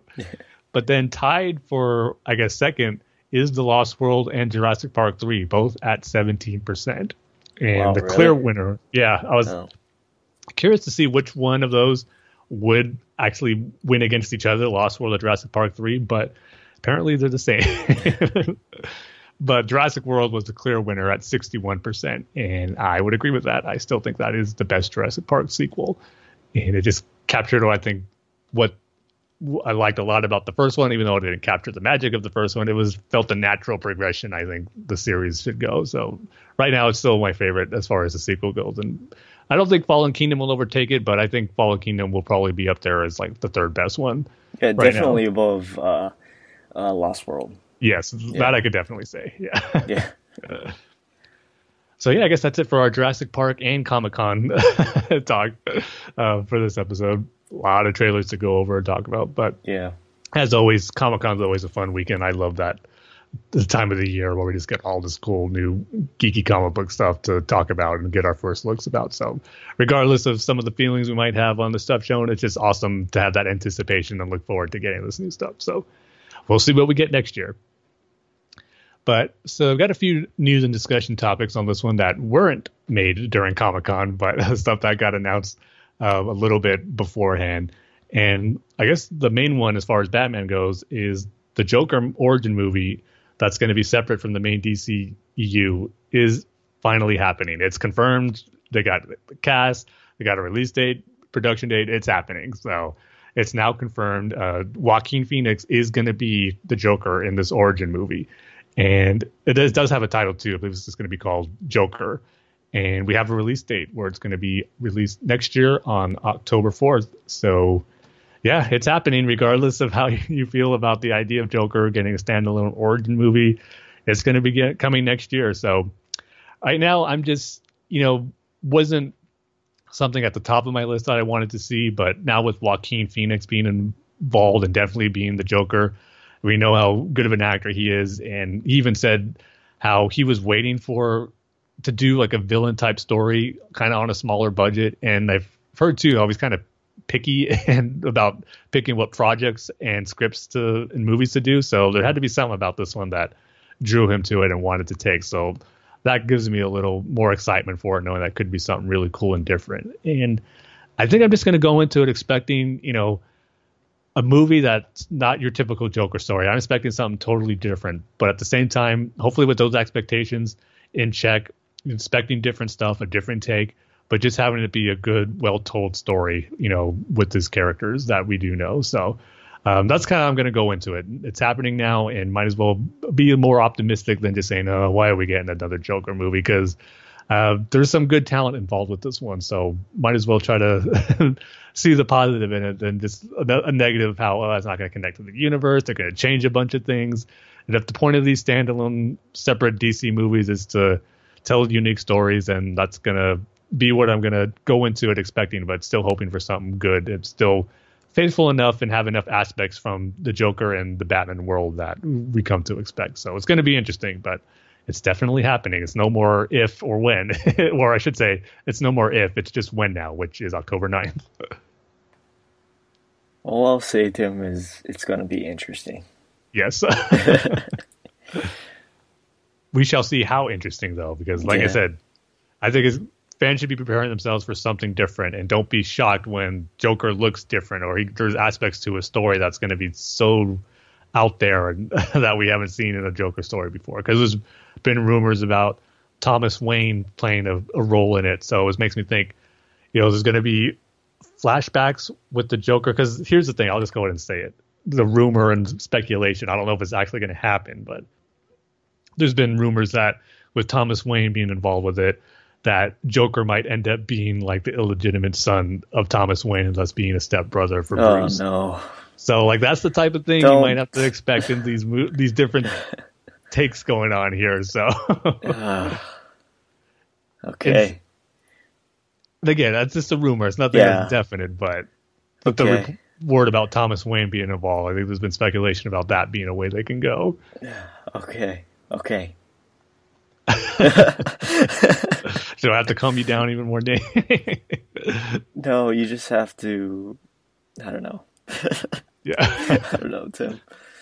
I just expect the unexpected with, yeah. with this one. Yeah, and even the way he looks. Mind. Let's just keep an open mind, Tim. Yeah, that's the right way to go about it. Like visually, story wise, everything. Yeah. Like who knows if he's even going to be, you know, the white makeup or the white bleached skin in this movie. That might be something we don't get till the very end, or if at all. I mean, it'll be, like you said, interesting.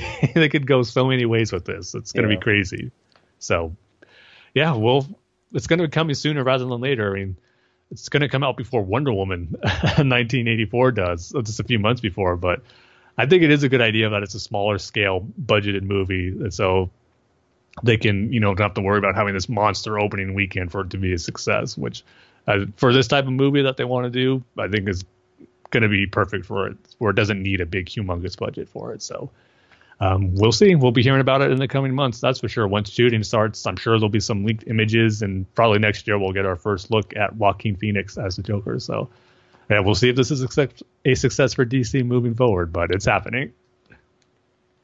And then the other bit of news we got before Comic Con was that um, previously there was announced that Batwoman's coming to the DC TV universe in the upcoming Arrow, Flash, Supergirl crossover. But now Batwoman is going to get her own TV series on the CW, which is going to you know spin off obviously from her appearance from that crossover, which to me is a surprise, but I guess a cool thing where they have enough confidence in you know the storyline they have planned out for Batwoman that she's gonna have her own series now. So I don't know. As the big Batwoman fan, Dane, how does this news uh, did it get you excited, or did it still make you want to wait and see, wait and see until the crossover actually happens, where we get our first look at her? Uh, it's gonna be a wait and see for Tim to watch it. Yeah, you know. Uh, it seems like these CW shows have been hit and miss. Yeah, that's so fair. I'm gonna wait for the Tim review, the official Tim review. Yeah, see, that's here's the thing with the CW shows. At least they have a track record for me, and I think a lot of other fans have noticed this too. The first two seasons usually great. The third season, it kind of takes a little bit of a down. It's like eh, it was good, but not as good as the first two. And then when it hits the fourth, it's like, oh man, what's happening? so hopefully yeah, Flash kind of went through up and down this season, and season three was definitely let down from the first two seasons, which were great. I've said enough about Arrow about season three and four, how disappointing and bad those were. And yeah, Supergirl season three um, actually wasn't too bad. Um, it actually was probably the better season three out of most shows. And Legends of Tomorrow, I kind of fell off on. I really wasn't getting into the story for season three, and I don't know if I'm going to continue watching it. There's too much of these shows coming out now, and if they're not holding your interest, it's kind of hard to keep up with all of them. So, but yeah, we'll see with Batwoman. The only thing I'm worried about is that how are they going to handle Batman?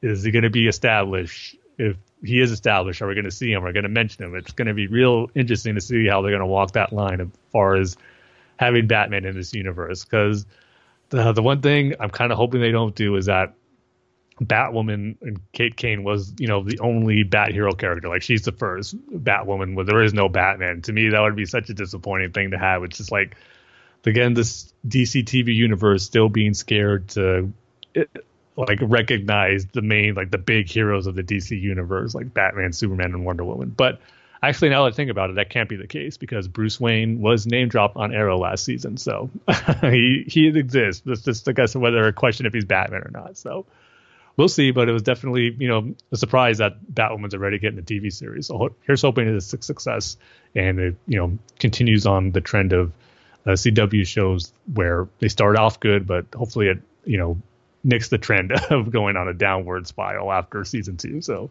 we'll see.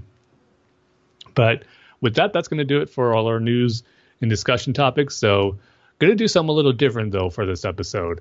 Um, before we get into our listener feedback and uh, emails from uh, Jordan, we're going to be doing our comic book reviews first. And the reason why is because, like I said at the beginning, we need to catch up and review Batman issue 50, which we're going to do. And a lot of with Jordan's email and some other responses we got on Twitter has to do with Batman 50. So before we get into those and responses, I figured we might as well give our review and take on it. So we're going to be doing our comic re- reviews first before our listener feedback. So uh, for this episode, of course, we're going to be reviewing Batman issue 50, but then after that, we got Batman issue 51 as well. And as always, we're going to be going into full spoilers on these issues. So even though Batman 50's been out for almost a month now, I'd imagine all those who are interested in hearing our take on it have read the issue already. So probably don't have to worry about too much about being spoiled. But just in case not, got to throw the warning out there. And our rating scale for this episode, I don't know. What do you think it should be, Dane? Um, bad ideas for the Joker movie. it seems too on the nose. I think it should yeah. be something more Jurassic Park related or something with one of the Comic Con trailers we saw. Uh, things that we thought were cool in the Lost World when we were kids that turn out to just be boring. there you go. That works for me. okay, well, let's get into it. Yeah. Batman issue 50. This was the big one, as we talked about with Jordan pretty much ever since Tom King's run got off with the Batman and Catwoman relationship early on with Rebirth. And this is all leading up to this issue. And so right away, I'm just going to say, as an issue as a whole, how it was put together, this was fantastic. I mean, it was a giant size issue. There was a lot of stuff going on to it, but man, I just loved how it was laid out, the artwork, the pacing of it. It was just really, really well done. And I'm going to go into first, I'm going to go into two different aspects of how this book plays out. You got kind of the normal aspect of the comic. You see Batman and Catwoman, you know, talking to each other with the dialogue balloons and showing what they're doing, preparing for their big day. But then also, which I think is the highlight of the issue, is the letters they're writing to each other. Kind of like I guess their vows that they're writing, and it harkens back to that format that we got early on in Tom King's run in the I Am Suicide story arc where we got letters from Batman and Catwoman. And what makes this one even special though is the artwork that goes along with it. I just loved how they just got a bunch of different artists, uh, you know, pitch in and put it. They're working for this, you know, monumental issue for Batman here, where we got artists like, you know, Jim Lee, um, Jason Fabok, Frank Miller, Becky Cloonan, this, uh, Tony Daniels, a bunch of different Batman artists who've done great work over the years, and to have them include this issue or have them be included in this issue is just really really cool. And there's just some great pieces of artwork in here, which uh, we'll talk more about once we get into Jordan's email, as that's one of his questions there, which you know. Uh, was rightfully so to because have the focus be on these special guest artists because there was really really a lot of great stuff in here and it just I felt was perfect to go with the letters that Batman and Catwoman were writing to each other and that was one of my favorite aspects of the issues was how pretty much both of them were talking about the eyes they see in each other and how that's kind of their gateway into why they fell in love with each other and what they love about each other and their personality and why they're drawn together and it was just kind of a great analogy to use. And but one of my favorite aspects of it came from Catwoman, kind of towards the end when she's talking about uh, Bruce and his eyes, and how she talks about how his eyes are pure blue, and how usually sometimes in a person who has blue eyes you can see some imperfections like some other shades of, you know, green or other types of colors that are in there where it's not pure blue. But with Bruce's eyes, it's just nothing but pure blue eyes, showing you know that pure kind of making it like the pure person that he is, and that's what she sees in him. But there's an aspect of it here when kind of towards the end of her letter that I just loved of how she described Batman. I'm just going to read it right here. She goes, "You hide your eyes because they reveal you fully. There's nothing in the blue, beneath the blue, on the blue. Because there because there you are, not the flawed hero, but the boy in pain, the boy longing not to be alone, the plea of please someone help me, just be there, be here with me, and no one comes, and you head out into the night, not despite that longing, but because of it. You fight for the city, you have the city, the world, this everything. That's your power, Bruce, more than anything else. You look upon the world with the eyes of a child. Your blue is pure and perfect and desolate. And I just loved how she, you know, reads Batman as that boy in pain. And that's, you know, the essence of Batman to me, too. That boy who lost his parents that caused him so much pain, what makes him go out every night to fight crime. And she sees that. And that's, you know, because she knows that that's why Batman does what he does and does everything for the city as she calls out here. And I just like how she said, you look upon the world through the eyes of the child, and but and like the as the boy longing not to be alone, alone, the boy in pain. I just love how that's how she sees him because that's again what Batman really is all about. And sometimes, you know, that could be used as like a detriment to Batman. Like Joker calls him out on that on Batman and Batman Beyond Return the Joker, saying you're just a little boy in a place you're crying for mommy and daddy. It could be used as like something to throw back at Batman as something pathetic, but I like as Catwoman sees it as something admirable here and why he does what he does and why it's so important to Batman is that little boy in him who lost his parents. So I just love that that aspect of the letter that she was writing. So that whole format of the book with Bruce and Selina's letters writing to each other was really well done. And you mix that with the great guest artists that were throughout the issue was just really, really cool. I think that was the standout of the issue for me. But then the second aspect of it, which is the actual story of them getting married. I love at the beginning how Tom King throws in Kite Man, like that's like the villain they take down and decide to get married that night, just very casually too. And then we see them getting together the witnesses they need, like uh, the judge they need to uh, you know oversee the wedding and to marry them. I like we get a call back to to Porky's bar, going back to the uh, Batman and Elmer Fudd issue. I thought was a nice touch. And I love the little Easter eggs of DC comic characters named, or not characters, I should say, creators. Like their names that they threw out the issue. I mean, the judge that Batman get is Judge Wolfman, obviously in honor of Marv Wolfman, and those little aspects like that were thrown throughout the issue. So Batman gets uh, the judge. Uh, Selina gets Holly Robinson as her witness to oversee the wedding. And then there's just a lot of great moments, I think, of them getting like preparing for the wedding. And it shows like what Selina's doing with Holly and then Bruce what he's doing with Alfred to prepare. And man, I got to say, probably my favorite moments of the issue, other than that letter, a bit of dialogue with Selina writing Bruce's letter about the boy in pain, is Bruce and Alfred in this issue. They had some great moments in here. Um, one of them is as Bruce is getting his tuxedo on, and Bruce is looking in the mirror and he just goes, "Man, I really look like my father." And Alfred just says, "Oh, Master Bruce, you most certainly do." And he just has this proud look on his face. seeing you know pretty much his son looking like his father. It's just a great moment. But then probably the second best moment in this issue for me, and maybe even the best. Like go back and forth between this and that Catwoman letter, but when Alfred is asking Bruce, you know, should I call Master Dick? Should I call Master Clark as the witness? And Bruce just goes, no, thinking it could be you, Alfred, if you're free. he has to throw that if he's free in there.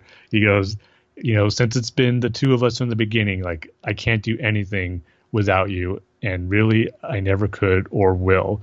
And after that, there's just no dialogue. You just see the shock on Alfred's face, and then you just see him looks like starting to choke up, and he just starts gives Bruce a big hug, and looks like he's starting to cry. So just a great emotional moment there with Alfred and Bruce that really stood out to me. I thought that was great. So all this stuff, the lead up to the wedding, the letter, seeing what Bruce and Selina were doing before they actually tied the knot, all that stuff was really great. But here comes my big issue with with the issue. uh, we were all wondering if Batman and Selina were going to go through with the wedding. Were they going to get married? And if they did, how long will it last? And sad to say, it played out pretty predictably and kind of what I was worried of how it would happen. So the Bruce and Selina end up don't getting married, and it's kind of played out what I was in a way that I wishing it wouldn't because it just seemed too predictable, a little too cliche in a way, where Selina doesn't want to marry Bruce and go through with it because she feels it's going to take away for what makes him be Batman, and he needs to be Batman, and she doesn't want to take that away from him. And she kind of describes that in the letter as that her sacrifice and all this is you know, sacrificing her love for Bruce and not going to be able to be there for them because he needs to be Batman. And yeah, I could, I understand why, and it does work overall from a narrative standpoint, but it's like we've seen that story done before in situations like this where the hero can't follow love or can't settle down because it'll take away from him being a hero and the city of a world needs the hero more than one person does. And another negative I had towards that was that it was kind of Holly Robinson feeding that into Selina throughout the issue. Was like she says something kind of before they leave to get married. He goes, you know, it's kind of strange to see him happy. It's like he always seems to need misery to be Batman. You know, like that's how he did it. And Selina's all like, what? Or kind of like putting that doubt in her mind. And then we've kind of had that in the last Joker story where Joker was telling her that. Well, that's why he wanted to, you know, prevent them from getting married.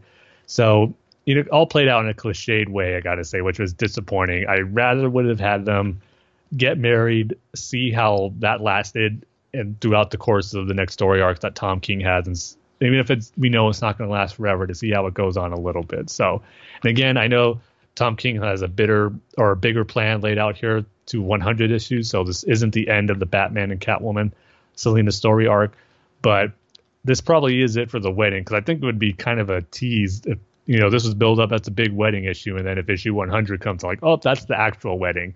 I think that'd be kind of a letdown as well. Just kind of, well, kind of had your shot and you didn't go through with it. So this is the way you're going to go. Let's just see how both characters um, move on and deal with each other after this. So, and then we got the big epilogue tease at the end, which was the biggest surprise of the issue, was that it looks like all this, the wedding between Batman and Catwoman the lead up to it, some of the events beforehand was all an orchestration of Bane, because we get to that moment in uh, Holly Robinson going back to Arkham. Uh, she's we see these dialogues here saying, you know, you know, Selina just brought me back, then she left. She's devastated, but she's determined. But I don't know what's going on with Batman. Then you just see these words bubbles going, "Don't worry, I know he is what I made him.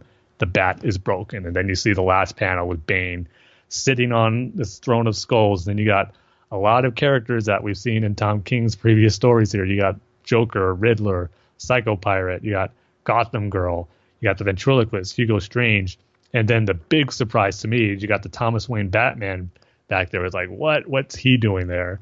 So I don't know. This I'm mixed on this too because in a way I think it's cool that this is Bane's ultimate revenge on Batman, his ultimate way to break him. He broke him physically in Knightfall, now he's breaking him emotionally. I think there's something cool about that.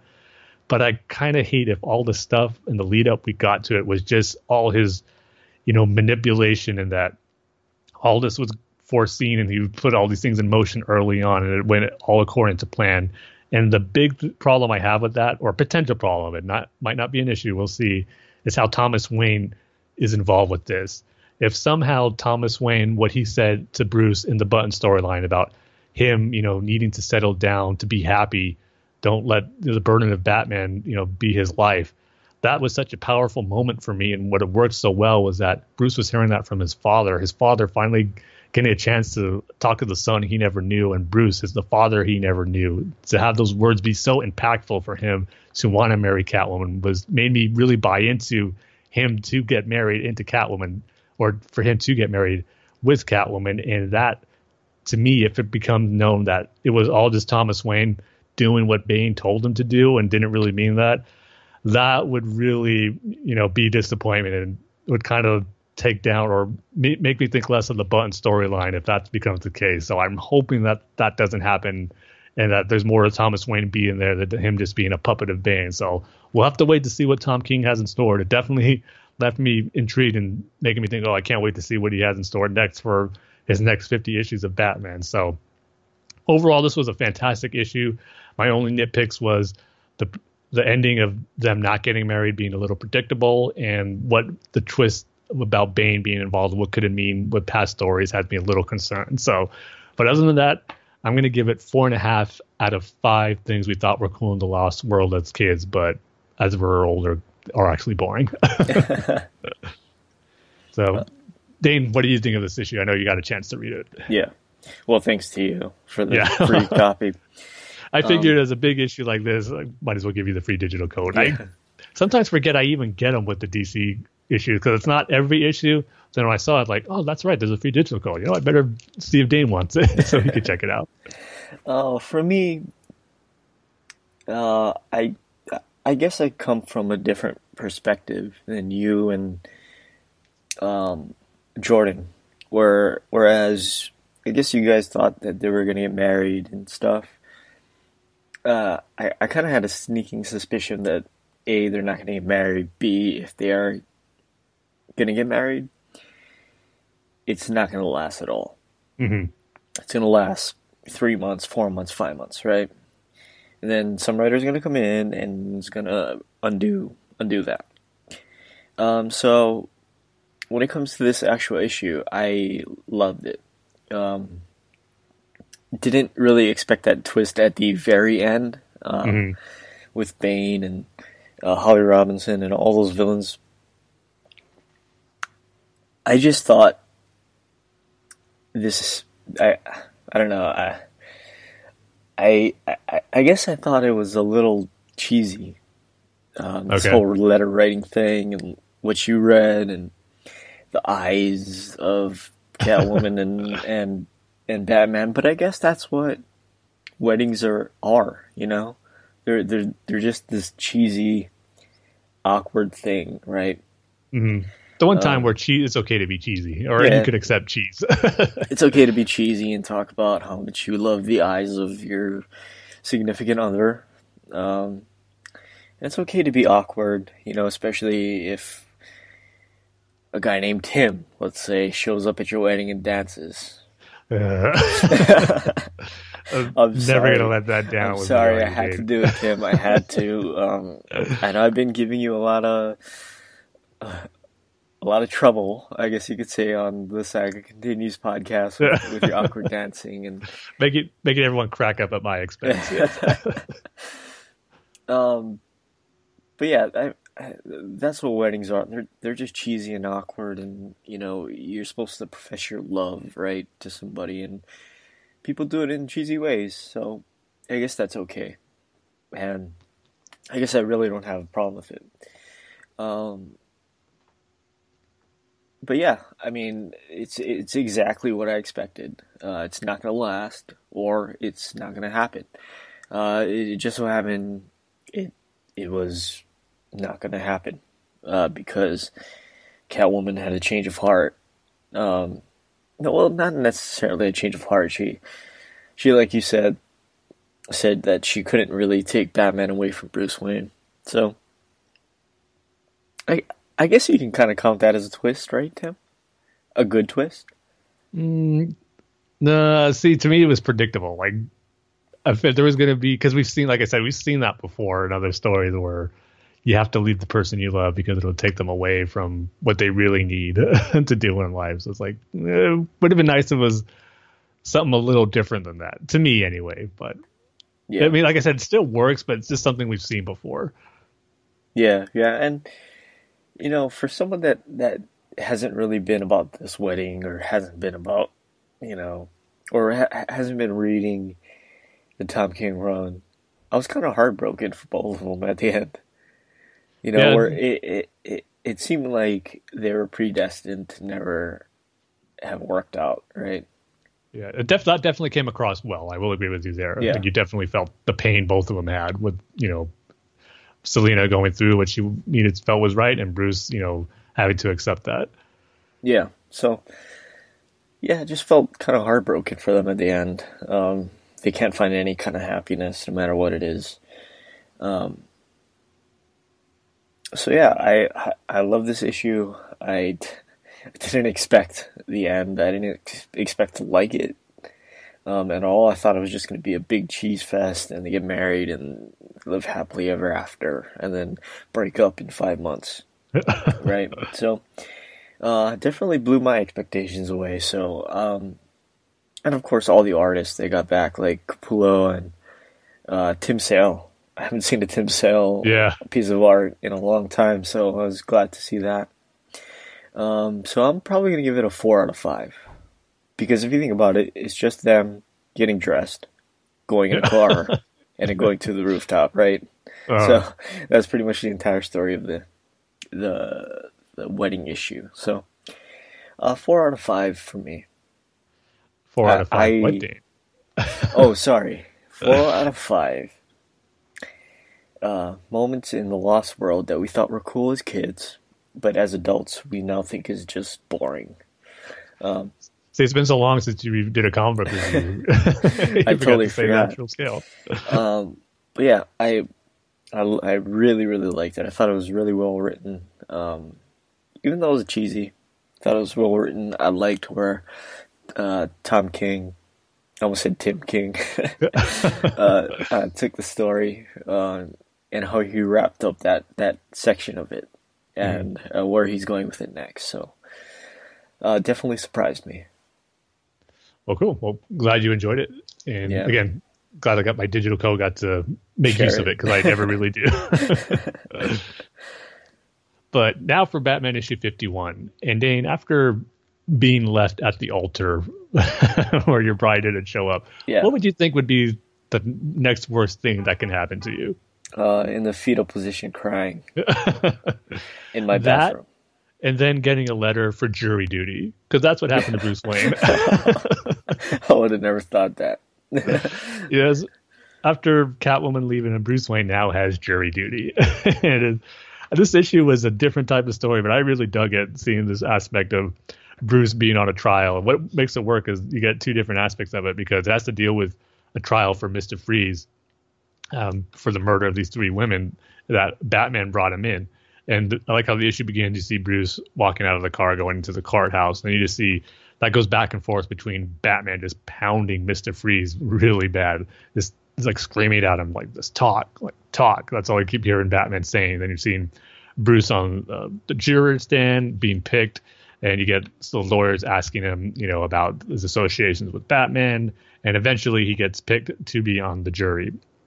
And Bruce is like always tells the crowd, you know, you know, just got to hear doing my civic duty. You know, before anything, I'm a citizen of Gotham first, playing that role. That you know, this is something you know he's happy to do. But you could just as the issue goes on, there's two aspects of why he's here, and you could tell the effect it's having on him. So just the issue is played out. Like I said, it goes back and forth between the past with him going against Mister Freeze, and then him as a jury, as a juror, I should say um, hearing the testimonials from why this lawyer thinks that Mr. Freeze didn't kill these women. And it gets revealed that, you know, Batman is getting him to talk. You know, he makes basically Mr. Freeze confess because once Mr. Freeze takes the stand, he goes, Yes, I did tell Batman I killed those women. And uh, he reveals that, you know, there was something different about Batman that night where if I didn't confess and say I killed them, I he, Batman would have killed me. Like there was like no doubt in my mind he would he would do that. Like I just had to keep myself alive. Uh, so the reason, you know, because there's Batman. The thing is here that the lawyers think Batman is planting evidence on the bodies of these women because the autopsy report saying like they just died from like some blood clots to the brain. But Bruce or Batman to say once he got the bodies and he visited Commissioner Gordon, uh, Gordon was telling him that uh, Batman told him that there was like a slight temperature drop in each of the women's brain stems, and the jurors or, or the lawyers are telling Gordon, you know, Batman doesn't have a license uh, to do any autopsies, so you really can't take uh, his you know word or his vice there or his conclusions about why these women died substantially or as, as evidence. So there's just this whole thing of here about Bruce being on trial or being a juror for a trial for Mister Freeze that he pretty much uh, did himself for getting him to confess to killing these women these women as Batman.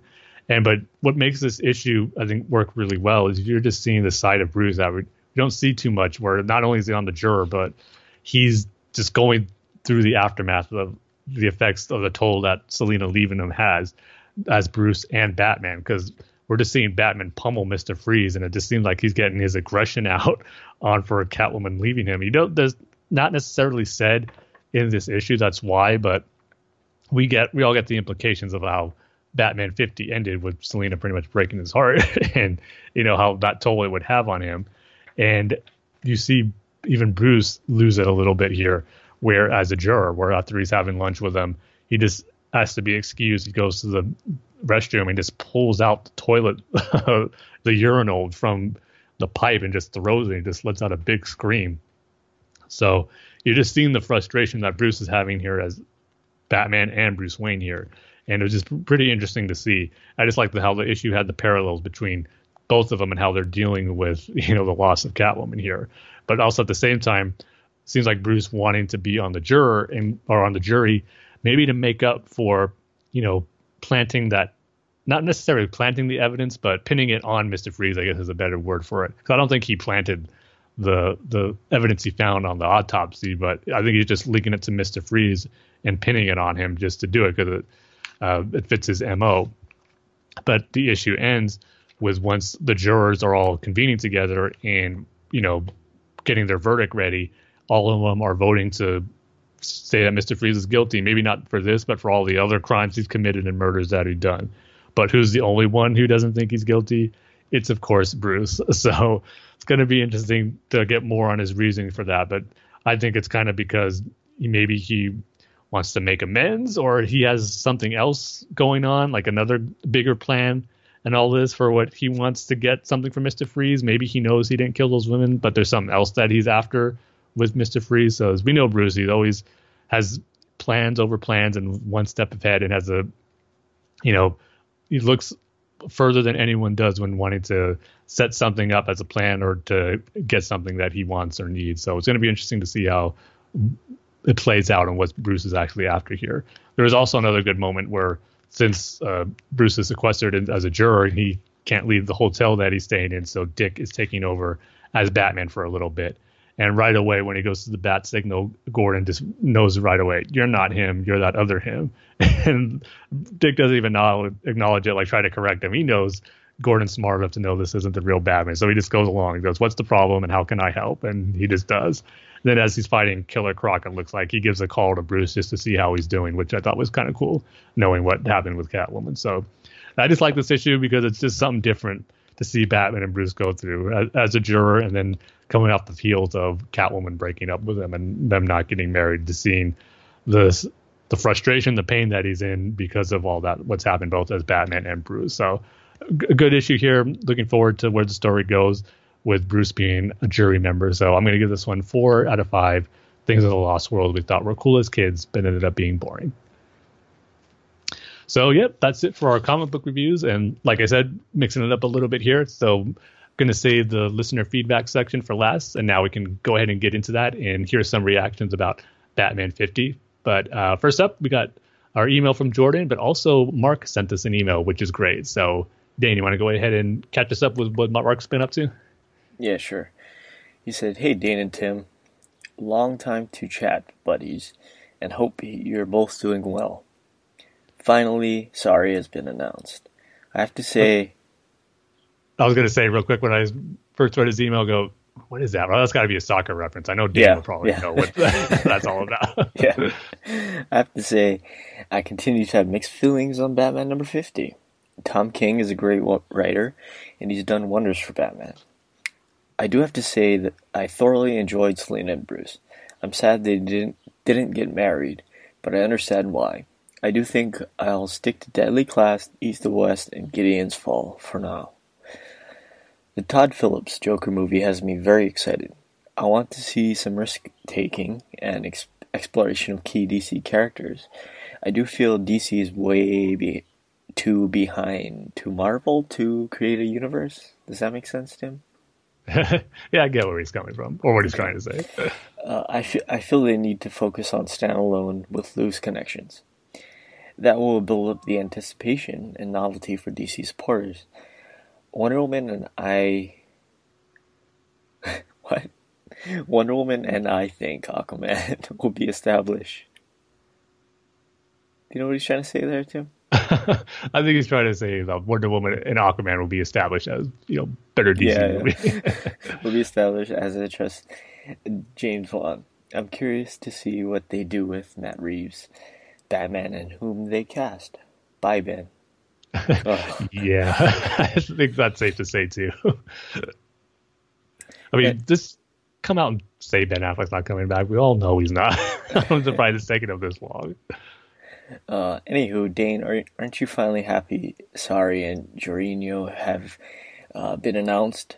I do have to say I'm worried about Hazard leaving for Europe's Florida, Spain. Uh, just as long as they're not um, Moratas, I'd say. Um, Tim doesn't know what I'm talking about. No, I don't. Um, Which is fine. uh, and it seemed like Hazard was going to leave anyway. Um, if you guys ever want some perspective on fandom and mental health, let me know. I have some insight I feel may open some people's eyes. Miss y'all. Mark Tiberius Lemke. Yeah, it's been a while since we had the Tiberius in there. So. Yeah, yeah, just like James Tiberius Kirk. exactly. You know, yeah. Yeah, well, definitely all the stuff going on with fandom recently, especially on Star Wars. Might be interesting to have a discussion about that one of these days. So, Yes, Yeah. very, very confusing. and so to hear from someone who's actually a professional about Yeah. it. So. Somebody that has experience with this sort of weird behavior, I guess Exactly. So yeah, good to hear from you, Mark. I know it's been a while, so it's always Yeah. great when you send in an email. So good to catch up.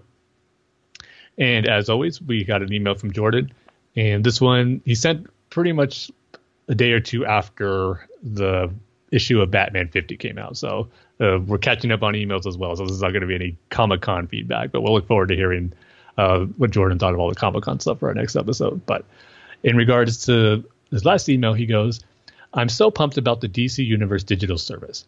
The new photos of Brenton Thwaites as Robin are sick. That is exactly how I'd want a live action Robin suit to look. I already loved the first image we got of him, but these new images make me love the look even more. I've always been a fan of suits that are armored, and that's what we're getting with this one.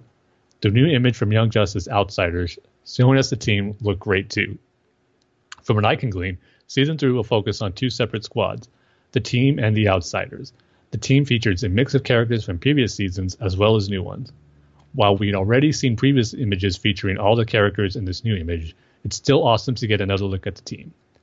Of the new members of the team, Spoiler is the one I'm most excited about, as I've long felt that she deserves to finally make an animated debut.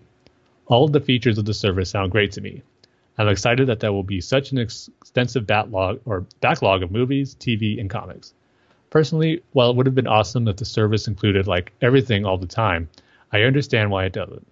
Some people likely wouldn't buy the stuff separately if it were always on the digital service. Plus, the fact of the matter is that I own so much of this stuff already that even if something is not on the service at a particular time, I probably have in my collection too, so I can watch it anyways. I love the fact that the service will feature exclusive merchandise, and those Justice League animated series figures look incredible. I'm also hyped about the social networking aspect of the app. It's awesome to have another venue or another avenue for interacting with other fans. I'm curious whether the DC All Access app's social networking feature will remain active or whether DC will just tell everybody to start using the DC Universe instead. I signed up I signed up for the DC Universe beta and I can't wait for it to be released. I bought the first Walmart exclusive 100 Batman Giant and I loved it. On a side note, I also picked up 3 The Dark Knight Rises Hot Wheels while while I was there. The Bat, the camouflage painted tumbler, and Bruce's Lamborghini. Batman Giant number one features one original Batman story by Jimmy Palmiotti and three reprints. The original story is excellent. It's the first of a two-part by Palmiotti before Michael before Brian Michael Beck, uh, if I could read before Brian Michael Bendis begins his run, and it's a very intriguing mystery that really focuses in on Batman's detective skills. In terms of the other stories, they're reprinting Batman Hush and Nightwing and Harley Quinn's New 52 runs monthly. Hush is one of my all-time favorite Batman comics, so that's a huge plus for me. I've also I've only ever read it as a trade though, since it was published in 2002 and 3, and I didn't start picking up comics regularly until 2004, when The Batman Strikes, the tie-in to the comic The Batman debuted. It'll be cool. It will be a cool new experience for me to read Hush monthly in these giants. Yes, I fully realize that at any point I could have always just opened a trade once per month and read an issue to get a similar experience, but it's still not quite the same. LOL. That's another thing I noticed when I was uh, moving. How much comics I have. isn't that always the case when you move, man? Yeah, it's like, oh man, I I, I have to get get rid of some of these um, comics. So I didn't end up getting rid of any. I I just put them uh, in storage. Mhm. Yeah. I I just didn't have the heart to throw away any of them.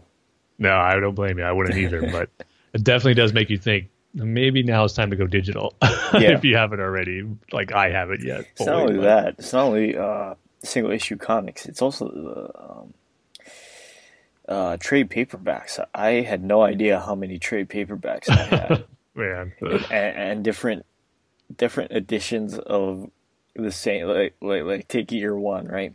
How many different editions I have of year one, uh, and and you know, Dark Knight Returns or uh, I don't know, Hush. Let's say.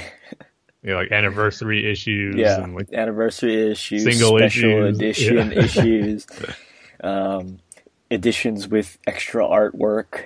You know, yeah. but- I know all too well. Yeah, but- yeah, but it's good to hear some actual feedback for someone who got those 100 page giant Walmart exclusive Yeah. because I actually didn't know that they were just going to have reprints of other stories in there, which for I know the whole goal for the Walmart exclusive is to get an audience that doesn't normally go to comic shops and have them get into DC. And I think it's a pretty smart move to have some of the classic stories be included in some new stories in there. So I didn't realize that when we were talking about it on our last one, but to me that makes perfect sense. And to get people invested in, you might as well do it do it with stories you know were really well received when they first came out. So I think that's a good idea. But Jordan continues saying, I think the first image of Kristen Wiig as Barbara Minerva looks great. It has me very excited to see what they do with her origin in Wonder Woman 1984. I heard someone else mention that they got a Batman Returns Selina Kyle vibe from the photo too. I can definitely see that, and that's an excellent sign because Michelle Pfeiffer's Selina is one of the all-time greatest live-action DC movie performances. I'm really doing a lot of promotion for Battle and Brew via my emails to you guys, as he laughs. Uh, they deserve it though. I love that place. So, Dane's assessment based on my photos is correct. In terms of the food and drink situation, it's like a typical bar and grill. They got a bar, but they've also got places where you can sit down and have a meal. Their mozzarella sticks are to die for. At many of their tables, they have TVs or computers for gaming. One of you guys compared it to being like a comic book shop combined with a bar and grill, and I wouldn't quite say that. But there is another place here in Atlanta that is exactly like that. This other place I'm referring to is called My Parents' Basement, and it's a half comic book shop, half restaurant and bar. I'm not kidding. It's awesome. Well, just by the name of it, My Parents' Basement, it sounds awesome. my parents' basement. what if it's just My Parents' Basement or like My Parents' Basement Bar and Grill, just to show that, you know, what it actually is.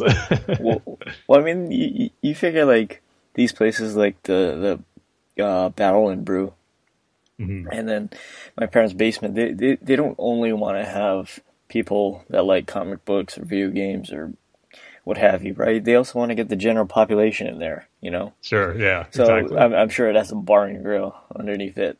And that's actually really smart because, like, you're, you're catering to two audiences, right? Mm-hmm. This this sort of niche audience that likes comic books and well not so niche anymore i'd say that like you know comic books and video games and all that kind of stuff and then you also have the general general population that just wants to have a good meal or wants to get a drink or something right exactly so yeah, yeah i'm so, all for it yes especially with I, the name like my parents basement it just so. makes me wish that i have restaurants and places like that nearby here because yeah. I haven't really looked for any, but I know there's nothing in like the near Chino area where I'm at. But even in LA, I wonder. I don't think there's too much stuff that's like that because it yeah. sounds really cool. I would love it if there was like more places like that pop up all, all over. But yeah, the, uh, if there was, maybe you'd, you'd actually leave your house, Tim. Maybe, just maybe, yeah, just maybe, just maybe. It's not only to go to go out to to to to go traveling to some guy's wedding to awkwardly dance. It's also to go to get something to eat. Right? Uh, well, first I'll call and see if they have like takeout and you know yeah. just use like those delivery app services that get your food. Oh yeah, yeah, like the Uber Eats, yeah. Yeah, something like that. But no, if we had a place actually like that nearby, I would actually go there because they sound really cool. Well, I mean, it's like half. Uh, the, the my parents' basement is also a half a comic book shop, so yeah, go out to dinner, cool. pick up your books. How fun would that be? And Jordan continues saying, Dane, I'm going to totally give you a pass on including an animated moment in your list of favorite live action Batcat moments, simply for the fact that I am completely with you in agreeing about how incredible the depiction of the Batcat relationship in Batman Gotham by Gaslight is.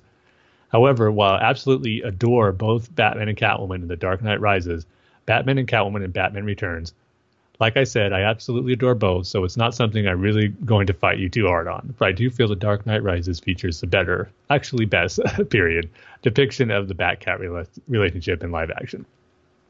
Speaking of, the wedding, and he even says that's 50 exclamation points to represent 50 magnificent issues of Tom King's Batman run. Wow. that's awesome. Because I would have said tons of exclamation points there, but the fact that he said it was actually 50. That's great. the wait is finally over. I spent the days leading up to the wedding with the highest possible level of anticipation, biding my time, rereading some of my favorite Batcat centric comic issues from King's run so far, listening to the magnificent Batcat wedding reception Spotify playlist that DC cur- cur- curated, and participating in Batcat Week online as I waited for my OTP's big day. I didn't even know about that Spotify playlist DC made. Uh, now I'm wondering what songs are on there. I don't have Spotify, so I guess I guess you're gonna have to check that out. Too. Yeah. no, I highly recommend Spotify though. It's really good. Well, I use uh, Apple Music, so ah, yeah, so some streaming service. Because I'm better than you, Tim. oh, the battle is on now. Spotify versus iTunes. Um, but Jordan continues saying it finally came and went, and spoilers, wow, I love this issue. It's yet another beautiful love letter to the Batcat relationship from King. Not only is it itself a love letter to the Batcat relationship, but it features love, letter, love letters back and forth between Batman and Catwoman, just like I Am Suicide did. That feels so fitting to me because I Am Suicide is the arc in which King brought Catwoman into his run, and here we are at the wedding that this whole first half of King's run has been le- building up to and it's following a similar format. My favorite part of the love letters is how Batman and Catwoman talk about each other's eyes. Then I saw your eyes, but then I saw your eyes. So unbelievably beautiful. I cried so many tears of joy at the beauty of Batman and Catwoman describing what they see in each other's eyes. In addition, I love how Batman and Catwoman continue with their never ending debate about where they met. That debate is so sweet and such an amazing nod to their different first meetings. As you mentioned last episode, Tim, there's also a part towards the end where Batman describes why Catwoman leaves her eyes visible in her cowl, so similarly to how she described the reason herself, which further reinforces just how well he understands her, just as she understands him so well. I also love how these love letters overlay overlay breathtaking art by so many legendary artists. Like I said, this issue reads just as a loving tribute to Batman and Catwoman's relationship over the year. In terms of the main story, that is mixed in with the love letters, I was blown away. First off, of course, that to begin with Kite Man, lol. I've said it before, but King pulled off a heart of vice with Kite Man, and it's only fitting that he be featured in this milestone issue of King's Run. My favorite part of the main story is the page where Bruce sees Selina in her wedding dress before the wedding. Selina tries to tell Bruce he shouldn't see her in it before the wedding, but neither one can resist running up to each other to embrace and kiss before because of how strong their love is for one another. There is also a really touching moment between Bruce and Alfred, where Bruce reveals to Alfred that he wants him to be his best man. I know I had said previously that I felt Dick should be the best man because I felt Alfred is more Bruce's father and then his friend, but Bruce's justification for why it should be Alfred immediately swayed me into feeling that that is the best choice for it to be Alfred. Then we get to Selina showing that she is a hero, period.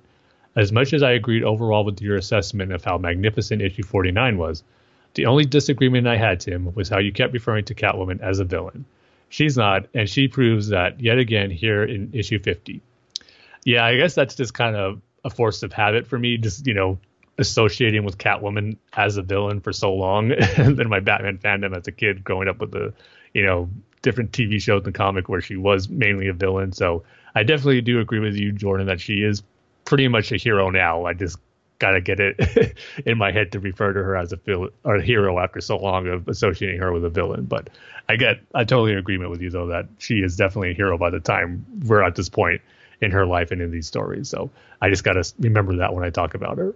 Unless you know what's going on in her ongoing issue, she goes more back to being more of a villain. I'm not sure, but I guess until I hear otherwise from Jordan, I got to start referring to her as a hero too. But Catwoman sacrifices her own happiness for what she believes is the greater good of Gotham City. It doesn't get more heroic than that. I was bawling my eyes out at that point in the issue. It was beautiful, but it broke my Batcat heart.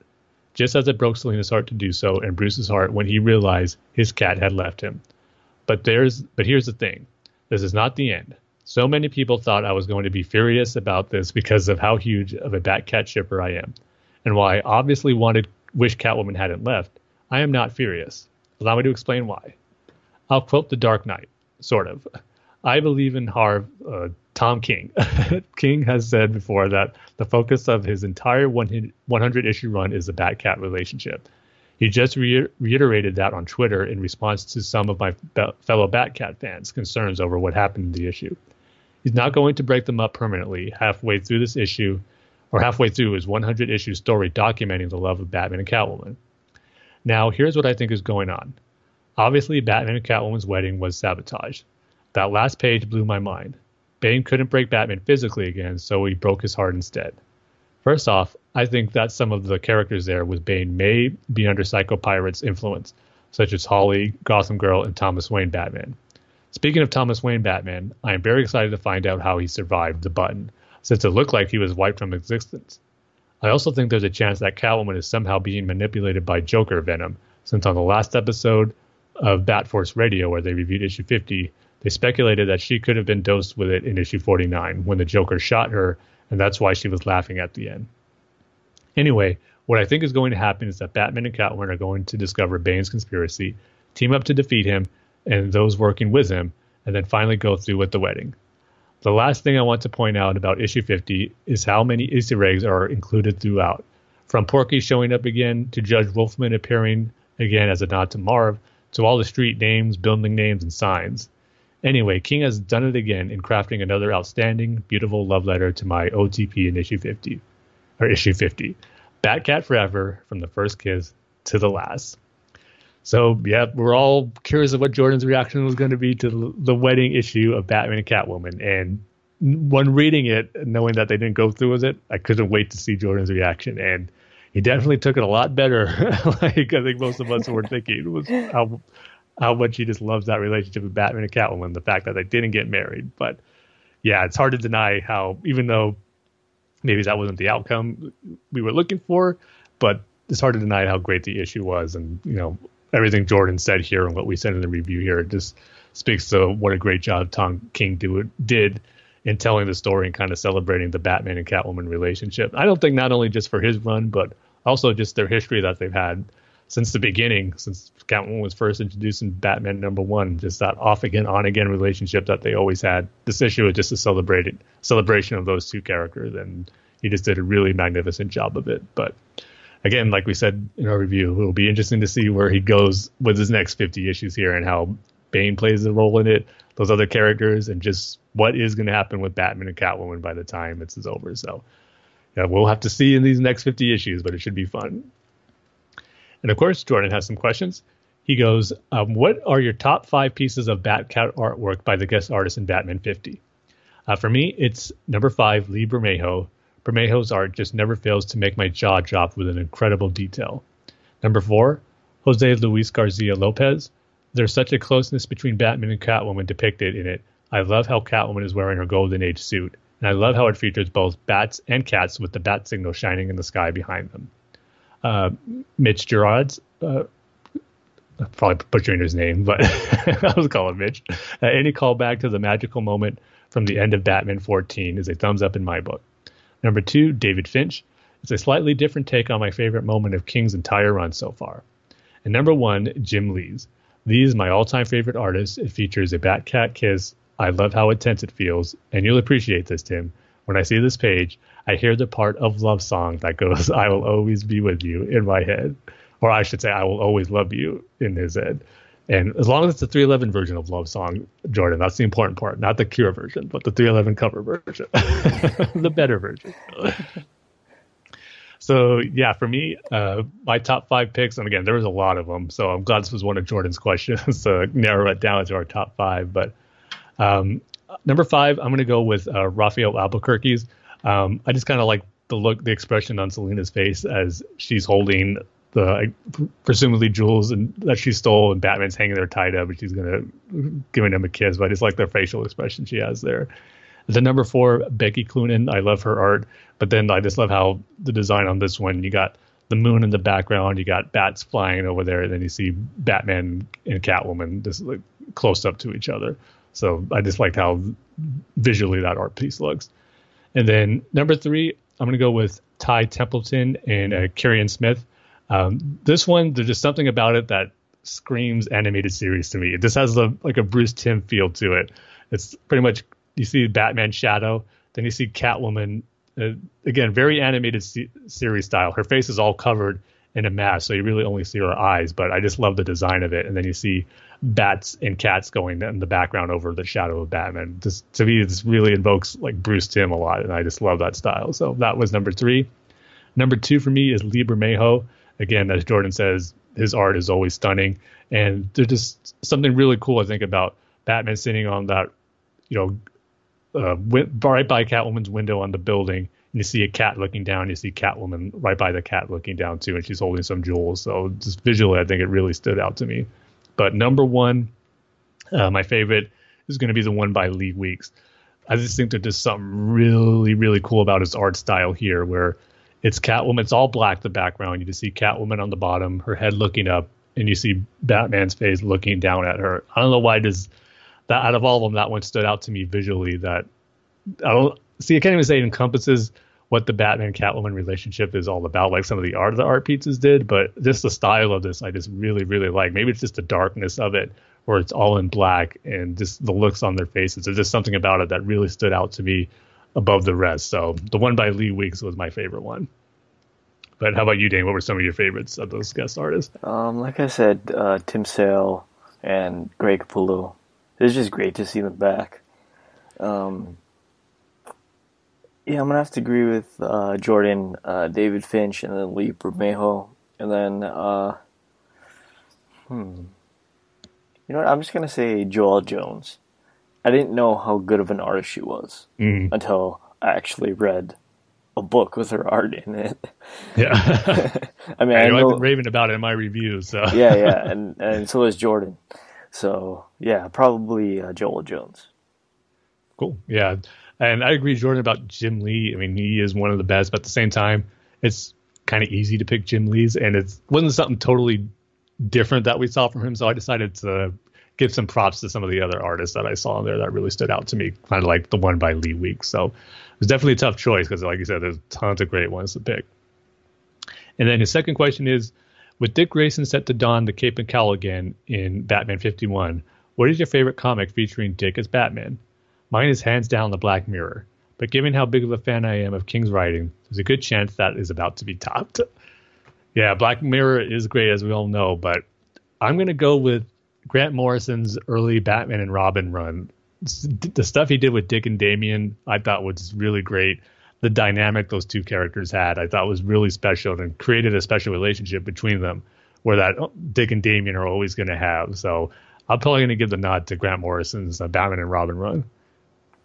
Uh, before I give my or decide on my favorite, did Dick have the mullet when he was Batman? no, I'm pretty sure he did it. okay, uh, Black Mirror. I knew that was going, Dave. Yeah. no, I just had to ask because I, I could have swore he was Batman in Knightfall, but I guess no. I'm making that up. No, he was late. Not not during Knightfall, but afterwards in Prodigal. yeah, Prodigal, right? Yeah. Did he didn't have the mullet? He might have had it there. that's okay. A, so uh, Prodigal then. Yeah, if anything, yeah. it would be that one. Yeah, Prodigal then. Uh, Black Mirror second. just, just because of the mullet. just because of the mullet. Well, it's a pretty good reason. All right, so thanks Jordan for the email. As always, sorry it took us a long time to get to this one. So looking forward to hearing what you thought about all the Comic Con stuff on our next episode. Yeah, and but, I, I have to look at his uh, Instagram pictures, I guess, regularly rather than just when we do this show. yeah, he's and he's posted some from going to the Teen Titans Go movie uh, not the actual premiere premiere, but the first showing of it. So oh. I'm still keeping busy and doing DC stuff. I know, okay. but it hasn't. We haven't seen you on Twitter in a while, Jordan. Uh, I think uh, like since the issue, like a little bit before Batman issue 50 came out, I haven't seen you on Twitter. I'm not sure if something happened, if you got rid of your account, you're not on Twitter anymore, but uh, miss you on there. Seeing the conversations I know we've had and another conversation you have with other Batman fans on there. So hopefully we'll see you back on there soon. Yeah. But before we wrap up the episode, I want to give a few more uh, little responses to Batman issue 50 that we got. Um, first up, I ran a poll uh, when the day the issue came out asking what everyone thought of it. And we're going to give those results now. Out of 76 votes we got for it, um, coming in last at 17% hated it. Uh, another tie. Both polls we had, we got ties. At 22%, got loved it and great, except the ending. So both of those options were 22. But uh, sadly, at 39%, winning the poll results was disappointing. So, really? yeah, I mean, loved it and great. weren't too far behind at 22%, but still kind of surprising that disappointing went out at 39%. So, yeah, I don't know. Wow.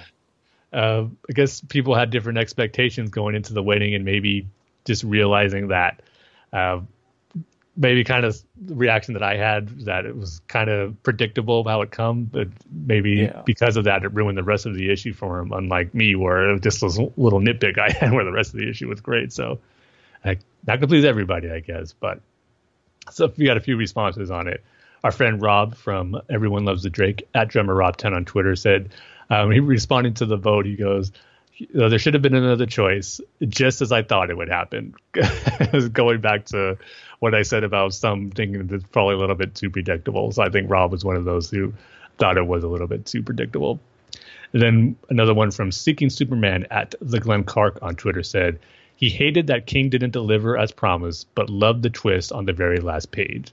So yeah, a lot of disappointment I guess seems to be with them not going through the wedding. But as we said, as Jordan said in his email, this isn't the end of Tom King's story. He has a long game going on here, so why did just have to hold out until he finishes with issue 100? Well, I can kind of see why. I mean, you call this the wedding issue, yeah, right? So like mm people expect them to get married, um, and then they don't, and so it's like, oh, that yeah. sucks, you know? Yeah, it's definitely understandable too. That's yeah. what I was saying too. It would kind of be that's why I hope they don't do for issue 100. Oh, here's the actual wedding issue, and then you got to get all excited for it again. So yeah yeah, so going to be interesting to see how they handle it, but should be a fun ride.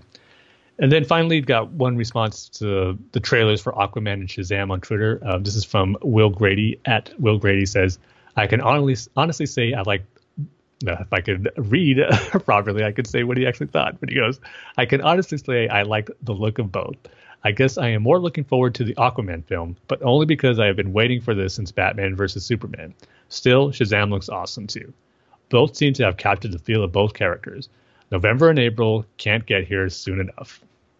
So, yeah, um, got a little more positive reaction for the trailers than we did Batman issue 50, it seems like on this one. But still, always great to hear responses from followers and listeners once we put the word out on Twitter and all that stuff. So thank yeah. you guys for responding and sharing your thoughts. We always love hearing them and talking to you guys about it. So, um, any other times you want to share with us on any topics? As you know, we don't just talk about Batman and DC. If it could be anything like we did with Jurassic Park today, just you can feel free to share your thoughts on anything you want. But with that, that's going to do it for this uh, for this episode. And like I said at the beginning, it was going to be a big one, yeah. and it was. So, uh, Dane, I'll go and throw it to you for the outro. All right, go to the BatmanUniverse.net, uh, Facebook.com slash Batman Universe, Twitter handles at Batman Universe. The show's Twitter handles at Batfans Podcast. Uh, if you want to email the show, you can email the show at batfans, batfanswithoutpants at gmail.com. And Tim's Twitter handles at timg 311. I'll say it this time. Thank you. and my Twitter handle is at Dane Says Banana. So with that, like we say at the end of every single episode. We love each and every one of you with our bat and cat and dinosaur hearts. dinosaur hearts.